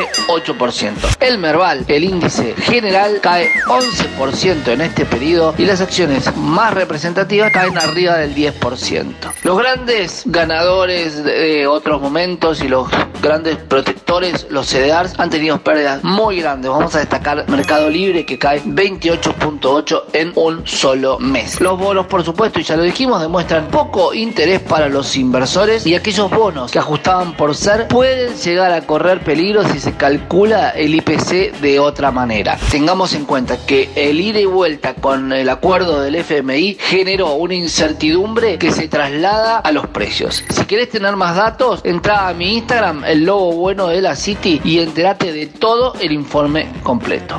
Fue una pastilla financiera del logo bueno de la City para Pasaron Cosas. Pasaron cosas.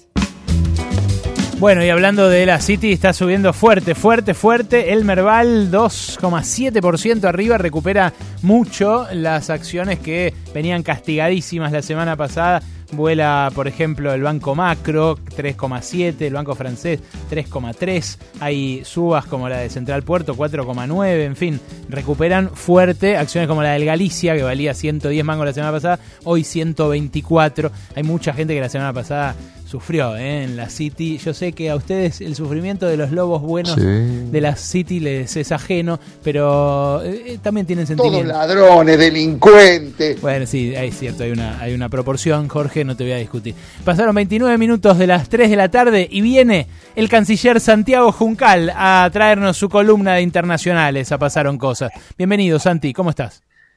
Muchas gracias, Ale. ¿Cómo están? Bien, muy bien, che. Está muy, muy agitada la situación en Bolivia. Quiero que me cuentes todo lo que pasó este fin de semana y qué ves de acá en adelante. Así es, Ale. Los últimos días en el país vecino fueron muy movidos porque eh, hubo elecciones municipales, regionales y departamentales eh, que tuvieron lugar el pasado domingo 7 de marzo, pero también este fin de semana se produjo la detención de la expresidenta de facto Yanin Áñez, sábado por la madrugada. Vamos a ir en orden para tratar de concatenar estos hechos. Decía que hubo elecciones subnacionales el domingo pasado y la pregunta es cómo le fue al MAS, que como sabemos en octubre arrasó en las urnas en las elecciones presidenciales. Bueno, la respuesta es ni tan bien ni tan mal, porque eh, si bien se consolidó como primera fuerza política a nivel nacional, el. MAS tuvo candidatos competitivos en casi todos los distritos, eh, también es cierto que perdió en las principales ciudades de Bolivia, en La Paz, en Santa Cruz, en Cochabamba y en el Alto. Ganó tres de las nueve gobernaciones, es decir, ganó en Cochabamba, en Potosí y Oruro, pero también es cierto que la derecha golpista se consolidó en diferentes regiones y localidades del país. El caso más evidente es el de Luis Fernando Camacho, que eh, ratificó la cantidad de votos que había obtenido en las presidenciales de octubre del año pasado y ganó con el 55% de los votos la gobernación de Santa Cruz de la Sierra, Mm. eh, aunque al no le fue tan mal, sacó cerca del 40%. Y Fernando Camacho, dos- perdón, recuerdo algo. Fernando Camacho es el que entró al Palacio de Gobierno en Bolivia y puso una Biblia ahí. ¿Ese era? Exactamente, Ale, uno de los eh, las figuras centrales de lo que fue el golpe de Estado, ya vamos a hablar de esto cuando Mm. hablemos justamente de lo de Yanin Áñez, pero sí, es una de las figuras centrales y eh, hoy en día eh, la principal figura política de Santa Cruz por lejos, por lo que acabamos de decir. ¿no? Notable. Eh, hay otros dos referentes de derecha extrema en La Paz y en Cochabamba que se alzaron con las respectivas alcaldías. Uno de ellos, el futuro alcalde de La Paz, es Iván Arias, que fue ministro de Obras Públicas durante el gobierno de facto de Yanín Áñez. Y después también hubo candidatos relativamente desencantados con el MAS, como el caso de Eva Copa, que fue una líder importante del MAS durante el gobierno de Evo Morales, que eh, fue con una candidatura propia en el Alto y obtuvo eh, la alcaldía con el 68% de los votos. También Wow. arrasó en las urnas. Ahí, eh, ahí eh, justamente es un síntoma esto de los, las tensiones internas que hay eh, en, la, coalición de gobierno, en el MAS y entre las diferentes organizaciones sindicales, sociales y eh, de todo tipo que eh, apoyan al gobierno de Luis Arce. Pero digo, esto está muy vinculado, como decíamos antes, a lo que pasó también con la detención de Áñez. Áñez también fue candidata en las elecciones del domingo pasado, obtuvo nada más que el 13% de los votos en Beni, en el departamento de Beni, y el fin de semana pasado, eh, eh, mejor dicho, anteayer, el sábado, como te decía, fue detenida un operativo que estuvo comandado por el titular de la policía boliviana. Eh, el ministro de Justicia de Bolivia eh, salió a decir que pedían o iban a pedir 30 años de cárcel para Áñez, eh, además de los cuatro meses de prisión preventiva que va a tener a partir de ahora, eh, y las acusaciones por las cuales tanto ella como su ministro de Justicia y su ministro de Energía fueron detenidos son la de sedición, terrorismo y conspiración en el marco de lo que se llama la causa golpe de Estado en Bolivia, ¿no? Eh, hay que recordar, Ale, porque lamentablemente hay que volver a dar el debate sobre esto, porque así lo, lo plantean los medios, si hubo o no un golpe de Estado en Bolivia. Sí, claro. Recordemos que el 2 el 12 de noviembre de 2019, Áñez eh, asume ungida de manera completamente irregular, porque ni siquiera era presidenta del Senado como presidenta interina de Bolivia, en el marco de acciones violentas contra la Casa de Evo Morales, contra distintos funcionarios del gobierno del MAS, en el marco de persecuciones, acosos, ataques a distintos militantes, y cuando eh, Evo Morales dos días antes había tenido que renunciar e irse del país en un contexto en el cual eh, otros aparatos del Estado, como la policía, pero también los militares, le habían quitado su apoyo. Cuando un gobierno no tiene control del aparato de Estado e incluso el jefe de las Fuerzas Armadas sugiere su renuncia, si eso no es un golpe de Estado, díganme qué lo es. ¿no? Es, es Claro. realmente increíble tener que estar hablando de esto. Mm, sí, ese, eh, digámoslo con todas las letras, eh, lo hacemos porque los medios de comunicación acá en Argentina dejan mucho que desear y le imprimen su línea editorial a títulos que debieran ser inobjetables, ¿no? Eh, hay cosas que no son materia de debate, eh, que hubo un golpe de Estado en Bolivia, que coadyuvaron allí eh, las fuerzas de la OEA, de la policía, del ejército, de estos sectores poderosos de la media luna boliviana, es algo que quedó eh, recontra la luz. Y si no queremos que haya más golpes de Estado en Latinoamérica, y es importante que, que conozcamos la verdad. A mí me sorprendió mucho eh, los títulos. No, no voy a hacer puntual eh, mención de ninguno, pero hubo muchos títulos este fin de semana que decían eh, la, el supuesto golpe de Estado, la expresidenta Yanine Áñez, y la verdad que estuvo eh, eh, como parte de una de, un dispositivo a, los años 70, tipo años 70, Yanine Áñez. Exactamente, exactamente, Ale. Y además hay que recordar que el propio Morales había aceptado convocar a nuevas elecciones y había aceptado renovar las autoridades del Tribunal Supremo Electoral luego de esos eh, resultados que habían sido cuestionados y donde había habido un- una publicación desprolija de los resultados. Pero la Asamblea Plurinacional nunca aceptó, digamos, porque además tenía mayoría del MAS, eh, eh, el ungimiento de justamente Áñez como presidenta. Y además de eso, por supuesto, los días posteriores al golpe de Estado, el día 15 y el día 19 de noviembre de 2019, hubo dos masacres en Sacaba, una localidad en Cochabamba, y en Sencata, una localidad en el Alto, donde la Comisión Interamericana de Derechos Humanos, en diciembre de 2019, la Clínica Internacional de Derechos Humanos de la Universidad de Harvard, en julio de 2020, la Defensoría del Pueblo de Bolivia, todas ellas dijeron que hubo masacres, que hubo violaciones eh, sistemáticas a los derechos humanos y hay que decir, ahí murieron más de 20 personas y hubo más de 170 heridos. Esto es al- algo que también puede ser juzgado aparte del hecho del golpe de Estado. Hay algunos especialistas en Bolivia y en Argentina, como el caso de Pablo Stefanoni, que así lo han expresado en notas periodísticas, una nota muy interesante que da para interpelar y debatir sobre estos puntos, pero lo cierto es que el golpe existió y que rápidamente fue, si se quiere, marcado a sangre y fuego, digamos, la, la disciplina que, que pensaba imponer el golpe de Janine Áñez, justamente con estas dos masacres que ocurrieron apenas tres y siete días después de que ella asuma eh, irregularmente el poder en noviembre de 2019. Eh, esto, Ale, lo que va, lo que ocurrió este fin de semana va a poner en discusión un montón de cosas en Bolivia, hasta qué punto se va a radicalizar. Por ejemplo, el gobierno de Luis Arce, que ha tenido medidas interesantes desde que asumió, hay que decir, lleva cuatro meses y una semana al frente del Poder Ejecutivo el gobierno de Arce después de haber ganado en octubre del año pasado con el 55% de los votos. Y en ese sentido me parece importante tener en cuenta que el poder está relativamente disperso, más allá de eh, lo que te decía antes de que no le fue tan mal ni tan bien ¿no? A- a- al, al MAS en, en las elecciones. ¿Qué quiero decir con esto? Hay un poder territorial fuerte concentrado de la derecha, que está en Santa Cruz, pero está también en otros enclaves políticos de Bolivia. Y en ese sentido, va, ellos no pueden articular tan fácilmente estos enclaves de derecha, pero a la vez pueden poner un poder de veto para ciertos proyectos políticos que pueda querer llevar a cabo el gobierno de, Arce a futuro. ¿no? Esto es importante tenerlo en cuenta y la tensión social va a seguir existiendo en ese sentido. Bueno, Luis Arce, entre otras medidas, además de impulsar esta investigación sobre el golpe de Estado, cosa que a mí me parece muy bien, eh, tambi- Sí. también saldó la deuda con el Fondo Monetario, el préstamo que le habían hecho eh, al gobierno de Janine Áñez desde el Fondo Monetario durante la pandemia. Dijo, no queremos saber nada con ellos. ¿Cómo ves su rumbo, en 30 segundos, cómo ves su rumbo económico y si podrá mantenerlo eh, en un contexto en el que el precio del gas, bueno, no es el de sus momentos eh, más, eh, más elevados, ¿no? No, es- no es el mismo que cuando justamente Evo Morales y García Linera hicieron lo que hicieron.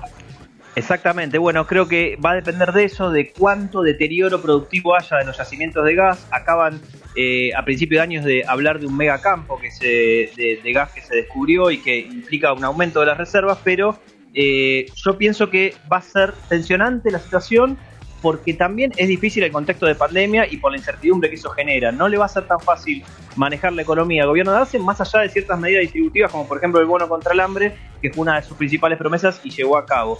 Digo, ¿cuánto puede llegar a, a dinamizar el consumo en Bolivia? La producción, bueno, va a tener que ver también con los equilibrios externos y hasta qué punto no pueda tener un problema en tensiones cambiarias que lleve a una devaluación, algo que Arce ha querido evitar. Gracias Santi, completísimo. Fue un fin de semana de furia el de Bolivia y la verdad nosotros tenemos puesto eh, un ojo allí todo el tiempo en función no solo de la estabilidad de la región, sino también de cómo puede funcionar eso como ejemplo acá. Te mando un abrazo y el lunes que viene te esperamos Santi. ¿eh? Dale, igualmente para todos. Nuestro columnista internacional como cada lunes acá. Bullrich. ¿Dónde está Bullrich? A ver, que no lo vi la última vez. Si esto no es joda, A ver. la joda. Bullrich. ¿Dónde está? Acá. En el lugar de los jesuitas. Pasaron cosas. Hasta las 16. ¿Qué le va a dar un besito? Eh, a- al presidente Macri. No, no. Pasaron cosas.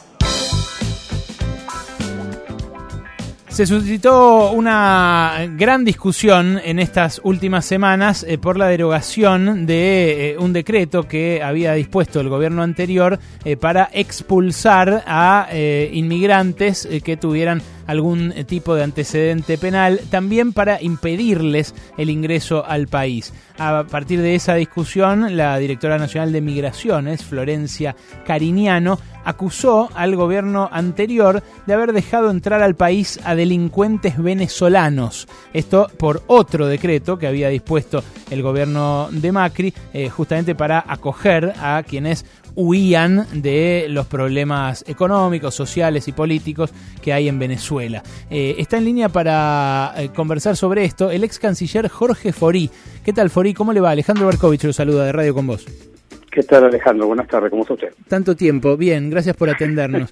Eh, Gracias. eh, cuénteme, eh, usted en este decreto, cuando lo dispuso, bueno, me imagino que habrá participado, pero eh, fue una decisión del, del expresidente Macri, ¿no? En general, como todos los decretos. Sí, es el, como corresponde, a ver, estamos hablando ah, de ambos decretos eh, que corresponden al área de migraciones, la Dirección Nacional, que a su vez depende del Ministerio del Interior. Exacto. Obviamente dan vista a todos los miembros del gabinete y en algunos de estos casos, obviamente, los dos que usted está acá contando, Alejandro, tienen que ver con cuestiones que afectan en el fondo alguna vinculación externa del país. En el caso de la, en el caso de la lo de disposición, claro, la disposición 520, que es la de Venezuela, lo atañe más específicamente usted, porque lo que dijo la actual eh, directora de Migraciones eh, es que, bueno, relajó tanto, relajó tanto la, los, eh, los eh, requisitos para entrar al país con el, el noble objetivo de darles cobijo, cosa que nuestra patria siempre hizo, eh, que terminó entrando cualquiera. ¿Esto no fue No. así? Creo que no es así desde el punto de vista de las disposiciones dadas por el decreto, porque no se relajó tanto. Se permitió que pudieran hacer su trámite de radicación, primero mm, eh, precaria o temporaria, con miras a tener una radicación más adelante definitiva, a ciudadanos venezolanos que tuvieran la documentación mm, aún vencida con dos años de vencimiento de pasaportes o documentos propios venezolanos. Y se le pedía también certificado de antecedentes, que también eran enormemente difíciles de conseguir, porque obviamente los venezolanos, las autoridades venezolanas no hacían ningún favor para dar este tipo de documentación y las autoridades diplomáticas o consulares de Venezuela acá no renovaban pasaportes, no expedían los nuevos documentos de identidad. O sea, era un sistema de eh, dificultarles lo que estuvieran como migrantes en el exterior. Está bien, pero eh, ustedes dejaban entrar a gente con los documentos vencidos hasta, O sea, hasta dos hasta años. dos años habiendo estado vencido, con dos años se permitía el ingreso y se procuraba después, con análisis de antecedentes o lo que correspondiera, poder eh, establecer exactamente. eh, el, lo que estaba claro era que tenían un documento, pero que no lo habían logrado renovar porque no se lo renovaban las autoridades venezolanas. Dijo la doctora Cariñano que eh, uno de los cinco detenidos por el asesinato en diciembre de 2019 del empresario británico Matthew Gibbard, acá en la Argentina, fue muy resonante en ese momento, Sí, eh, sí. era venezolano y que ustedes no le habían chequeado los antecedentes y los Eh, tenían. primero, no está comprobado para nada que este delincuente, porque en todo grupo humano siempre puede haber delincuentes y lo, lo va a haber. Eso no quita, eso no, no permite hacer una exclusión de todos los venezolanos que vinieron. Primero, no vinieron 600.000 venezolanos, vinieron alrededor de 230.000, 240.000 son los que ingresaron en el mecanismo de regularización migratoria de los que se encontraban ya acá en el país o estuvieron llegando en ese ¿Cuántos, perdón, Fori? 230.000, 241.000, creo que es alrededor 238, que es un poco la cifra eh, exacta. Ah, un Pero, montón, eh, un montón. sí, sin duda que son muchos y los vemos a eh, cotidianamente en nuestra vida, pero mm, la gran parte de los venezolanos, tal como de los colombianos que vemos aquí, eh, trabajan, prestan servicios, lo hacen con enorme simpatía, tienen la contratación laboral. También sabemos de que hay bandas de diferente origen de países latinoamericanos que mm, trunchan las eh, tarjetas de crédito, que hacen eh, mecanismos de voleo, de robo al voleo. Pero eso no, no tiene que ver con las disposiciones de civilización, sino con el hecho de que hay un delito transnacional que hay que combatir. Y esto era lo que el otro decreto de la, de la presidencia de Macri decía, a quien sea detenido en, estas condiciones demás, se lo expulsa del país. Y esto es lo que ahora eliminaron, lo cual un delincuente que se acá, sabe, yo me quedo acá total por una vía, por otra, administrativa, recursos, judicial, yo voy a lograr estar acá y no me van a devolver a mi país. Bueno, esto es lo que se objetó primero. Pero, Fori, ¿no es contradictoria una cosa con la otra? No, No, creo hubo- que no. Ah, no. no, no hubo un... En para ver, no, eh, eh, no hay contradicción en el hecho que teníamos una gran migración de venezolanos, que es la misma que tuvo Chile, la misma que tuvo Perú, muchísimo más, enormemente más, Colombia y, y Brasil, inclusive los Estados Unidos, recibieron. Y la Organización Internacional de las Migraciones pidió a todos los países que hicieran esfuerzos para regularizar, para aceptar, para canalizar esta llegada de los venezolanos a los distintos países de la región y de fuera, eh, fuera de la región. Y lo hecho por Argentina, no es que lo hizo solamente Argentina, lo hizo Argentina y ca- prácticamente todos los países de la región con medidas similares para ayudar a una gente que si le decíamos volvete a tu país y tramita tu pasaporte vuelta, no lo dejaban salir o no tenían cómo reeditar que le, le dieran vigencia nuevamente a su documento eh, nacional de identidad. Sí, sí, lo que, no, no, es que en realidad yo lo que le digo es que lo que le quiero preguntar es si no, le- si no le parece eh, contradictorio haber sido tan duros con el resto de los inmigrantes, porque lo señaló, no lo señalo yo, lo señala Amnistía Internacional, por ejemplo, lo señaló incluso una división de la ONU. A ver, eh, ¿con qué resto de los inmigrantes? Y eh, para Venezuela los dejan entrar eh, con documento vencido. perdón, era el Sí. único país de la región que vivía una crisis social, económica y humanitaria que los obligaba a emigrar. Es como si dijéramos, ah, ¿cómo le dan condiciones a los sirios? Y porque tenemos un programa para Siria. Pero era el país que sufría una, una guerra, que sufría una situación humanitaria terrible, que los llevó a expandirse, a unirse por todo el mundo, siendo que acá había una comunidad de origen siria relevante. No era mm, para, no sé, por decir un ejemplo arbitrario, para Eslovenia ni para Afganistán. Era para Siria porque Siria tenía problemas. Era para Venezuela porque Venezuela tenía una crisis extraordinaria.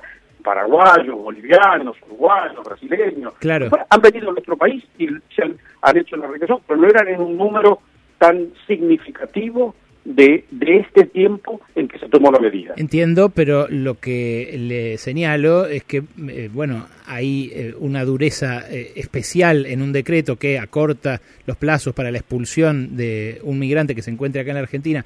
No, que para un migrante que haya entrado falseando documentos de manera irregular, o sea, que no haya entrado, pasó por una frontera seca sin que nadie lo controlara, y sobre todo para aquellos que cometieron delitos.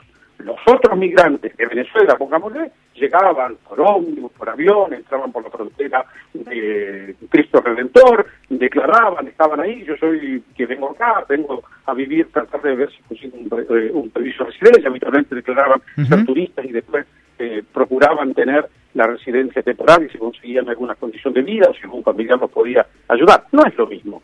El decreto de expulsión es para el que entró falseando documentos, diciendo yo soy un, un ciudadano, eh, no sé, turco, pero en realidad era sirio o libanés o de alguna otra región cambiaba la identidad. O aquel que entraba con papeles falsos, decía que eh, ser pero en realidad era Juan. Y entonces, Y el que cometía delitos y estaba encarcelado acá. ¿y entonces por qué lo cuestionó Amnistía Internacional y la ONU, ese decreto? A ver, no, no tengo presente, no, la ONU no cuestionó, perdón. Sí, La ONU no no, no, no la ONU, eh, ACNUR fue el argumento que esgrimió. ACNUR Sa- acompañó Sabina toda la política que tuvimos con respecto a los migrantes venezolanos y Amnistía Internacional ahora, no sé, tendrá alguna inquietud sobre que haya, entiendo, debido proceso, que hubiera habido debido proceso y que no estaba el debido proceso. En realidad, si uno miraba las disposiciones, aseguraban perfectamente el, el debido proceso, la doble instancia administrativa y judicial, Mm. lo que eh, evitaba era que estuvieran con mm, permanentes recursos que hacía que una persona que detenida, infragante, con un delito, no se la pudiera cruzar por cinco o seis años. Entiendo. Eh, de todos modos, eh, Forí, me imagino, eh, usted respetará como yo a Amnistía en tanto le señala tanto a Gildo Infran que tiene que respetar los derechos humanos, como a Sí, ustedes que no pueden dividir familias eh, expulsando a una madre por irregularidades en la inmigración cuando los hijos son argentinos y pueden seguir acá, ¿no? Este tipo de cosas la señala correctamente sea quien gobierne Amnistía Está bien, pero vuelvo a repetirle, usted me está preguntando por el contenido de los decretos, no por alguna aplicación en particular que haya, porque entiendo que está haciendo referencia a un caso que han mencionado en la prensa. Muy bien, Mm. en esto la Dirección Nacional de Migraciones actual gestión o la anterior o los funcionarios que han permanecido en una otra podrán dar esclarecimientos de por qué fueron estrictos con la madre cuyo hija, la hija estaba acá. Entiendo. Es un- ese es el lugar. Jorge, eh, cuénteme, recién estábamos hablando sobre Bolivia con, eh, con nuestro columnista internacional, con Santiago Juncal. Eh, bueno, está sustanciándose ahora la investigación en Bolivia respecto de lo sucedido en el golpe de Estado. Eh, usted en su momento dijo, y cito textualmente, lo de las Fuerzas Armadas de Bolivia fue una sugerencia que Evo Morales aceptó. ¿Sigue pensando lo mismo? A ver, en su momento, Evo Morales recibió de un jefe militar la sugerencia de, o la indicación, no sé cómo lo quiera llamar, de que era mejor que se apartara del poder. Eh, la señora Añez llega al ejercicio de la presidencia boliviana en aplicación de los mecanismos constitucionales de se fue el presidente, renunció el vicepresidente y no está la vicepresidenta o vicepresidente primero de aquel momento, que también se apartaron. Perdón, pero ¿sigue pensando entonces que es una sugerencia lo que recibió Evo Morales? eh, creo que puede hacer una, una cosa complicada en un escenario difícil. No es importante si yo creo tal o cual, si es una No, sí, es importante. o- o- Sí, es no, importante. no, no es importante. No, pero yo No se lo pregunto porque a mí me interesa. Hay que tener en claro, eh, que eh, en el proceso boliviano tuvimos la, eh, el referéndum que dijo no hay reelección. Evo Morales eh, de algún modo articuló con la Corte Suprema de su país para que se le permitiera volver a presentarse. En el momento del acto eleccionario, el conteo provisorio indicaba que no lograba la diferencia de puntos para reelegirse. Se paró el conteo eh, de votos. Ahí es que intervienen los observadores y sobre todo la OEA diciendo, señores, así no se puede hacer un proceso eleccionario transparente. Y allí es que se empieza a, sen- a sentir la presión de diversos sectores que son de Bolivia, eh, las Fuerzas Armadas, de otras fuerzas políticas. ¿Y eso no es un golpe de Estado, Jorge? Usted es un canciller de la democracia. ¿Eso no es un golpe de Estado? A ver, eh, es una situación, de hecho, en la cual el presidente que estaba a cargo se encuentra con un eh, escenario político complicado y él decide apartarse. Que era presión de las Fuerzas Armadas, que era presión de un sector político, presión de es la vida de, de- de Bolivia y son ellos los que lo tienen que resolver y lo han resuelto en un proceso eleccionario donde un candidato del MAS vuelve a estar al frente de la presidencia en una versión quizás diferente de Lula, de, perdón, de Evo Morales, pero es una nueva... O sea, para usted, Janine Áñez no tiene por qué ser juzgada, no solo no encarcelada, ver, sino... Podrán hacer un juzgamiento de esclarecimiento de los mecanismos que aplicaron. La pena que le han puesto es una pena mm, particular, de- especial, tres meses de detención. Eh, pero bueno, pero es una, eso es en la vida de los bolivianos. Y ellos tendrán que resolver qué es lo que tienen que esclarecer de su pasado reciente.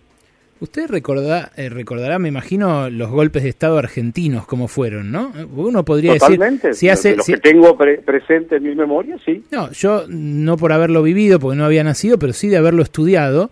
eh, recuerdo que Ilia, por ejemplo, también decidió apartarse y no entregarse a un baño de sangre. Entonces el golpe de Onganía eh, no fue eh, el golpe, no fue un golpe de Yo no Estado. estoy acá para hacer un juicio de esclarecimiento. No, bueno, para entender su razonamiento. De- mi razonamiento re- respecto de Bolivia es que el presidente Evo Morales en aquel momento, que había generado algunas condiciones de mm, dificultad política interna por las medidas que tomó de no reconocer el memorándum, de alterar o pro- promover el cambio del referéndum por vía de una interpretación de una corte que era eh, realmente fiel o adicta, y luego alterar el conteo de votos suspenderlo y volver, creó condiciones para que distintos sectores, entre los cuales las Fuerzas Armadas, actuaron y generaron una condición que determinó que él prefiriera apartarse. Fori, la última que le hago, porque la verdad que nosotros siempre evocamos ese momento. eh, usted sabe, yo con usted tengo una, un vínculo especial porque nos cruzamos en el aeropuerto de París cuando usted fue, eh, fue no, no sé si lo recuerda, fue la primera entrevista la que le hice yo, la primera entrevista como canciller. No había asumido todavía en el aeropuerto de París. eh, le pude hacer unas preguntas porque nos encontramos justo, yo venía de otra cobertura más lejos. Eh, ¿Se acuerda cuando lloró que cerró el, el acuerdo el acuerdo comercial? No, no lo pongamos tan... A ver, a mí nunca me gusta reconocer que fue un llanto. Estaba muy emocionado, sin duda.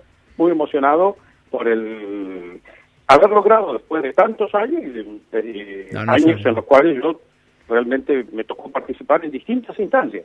Fui el primer director del programa de integración Argentina-Brasil, que es la semilla del Mercosur. Fui el primer director del Mercosur, acompañé la primera ronda de negociación, de inicio de negociaciones, que a los fines de los 90. Se emociona de Este vuelta. fue- Al evocarlo ¿Cómo? se emociona, escucho, Forí. Qué bueno eso. ¿Perdón? Eh, no, que se emociona de vuelta al evocarlo. Sí, porque, a ver, eh, creo que es un logro importantísimo. Argentina tiene que tener claro dónde quiere estar parada. Y el, eh, me refiero en el mundo.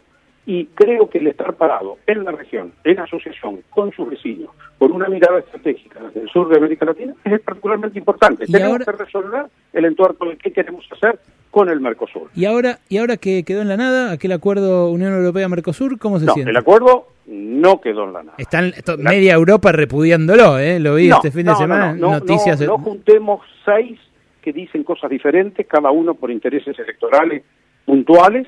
¿Qué ha pasado con todos los acuerdos que Europa ha negociado? El que hizo con Japón, el que hizo con Canadá, todos tienen siempre los países, esto es mucho como de la política de la provincia de Buenos Aires.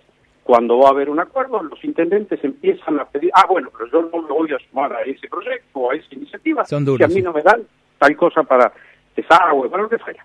En Europa pasa lo mismo. Cuando está el acuerdo, los países que mm, corcovearon un poco por el acuerdo dicen, ah, bueno, pero yo, si yo tengo que firmar el acuerdo, yo quisiera tal otra cosa.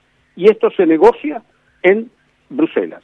Ellos, los países, y además los comisarios de la Unión Europea, que son los ministros de la Unión Europea, ¿cuándo negocian? No negocian porque se les ocurre algo y dicen, ah, yo voy a hacer tal cosa con, con el Mercosur. Ellos negocian mandatados y si cambian su mandato, vuelven a consultas nuevamente. O sea, que lo que acordaron con los países del Mercosur es algo que estuvo autorizado y mandatado. Hay una cuestión, sí, de- que yo no me atrevería a decir de fondo, lo principal, que es que los países europeos, liderados por Francia, que siempre ha sido corcoveador. Muy proteccionista, sí, sí. ¿Cómo? Que, que son muy proteccionistas los franceses, sí, sí, son ellos los que más se oponen. Claro. Y ellos Bueno, salen con el tema medio ambiente. otro día. Jorge, otro día le- lo llamo, se- le juro que se me fue el programa, otro día lo llamo para hablar específicamente de comercio quiera. internacional, pero le agradezco mucho estas definiciones porque, bueno, ya hay mucha gente comentándolas eh, y evidentemente sí, les resultaba interesante su, su definición de lo que está pasando en la región. Le mando un abrazo grande. ¿eh? Abrazo para usted.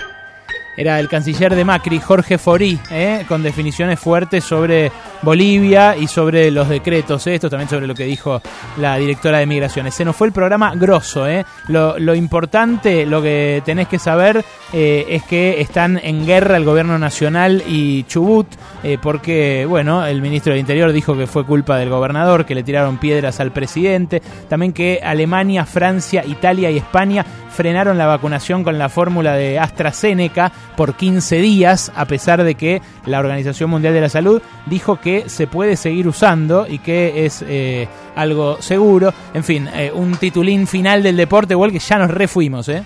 River Ferroviaria de Brasil por cuarto de final de Copa Libertadores Femenina a las 19.30. Ayer quedó eliminado Boca frente a la América de Cali femenino por 2 a 1. Gracias, Wally. Bueno, los ganadores por redes sociales en arroba pasaron cosas 899 se quedan con Dieguito Iglesias. Chau. Pasaron cosas.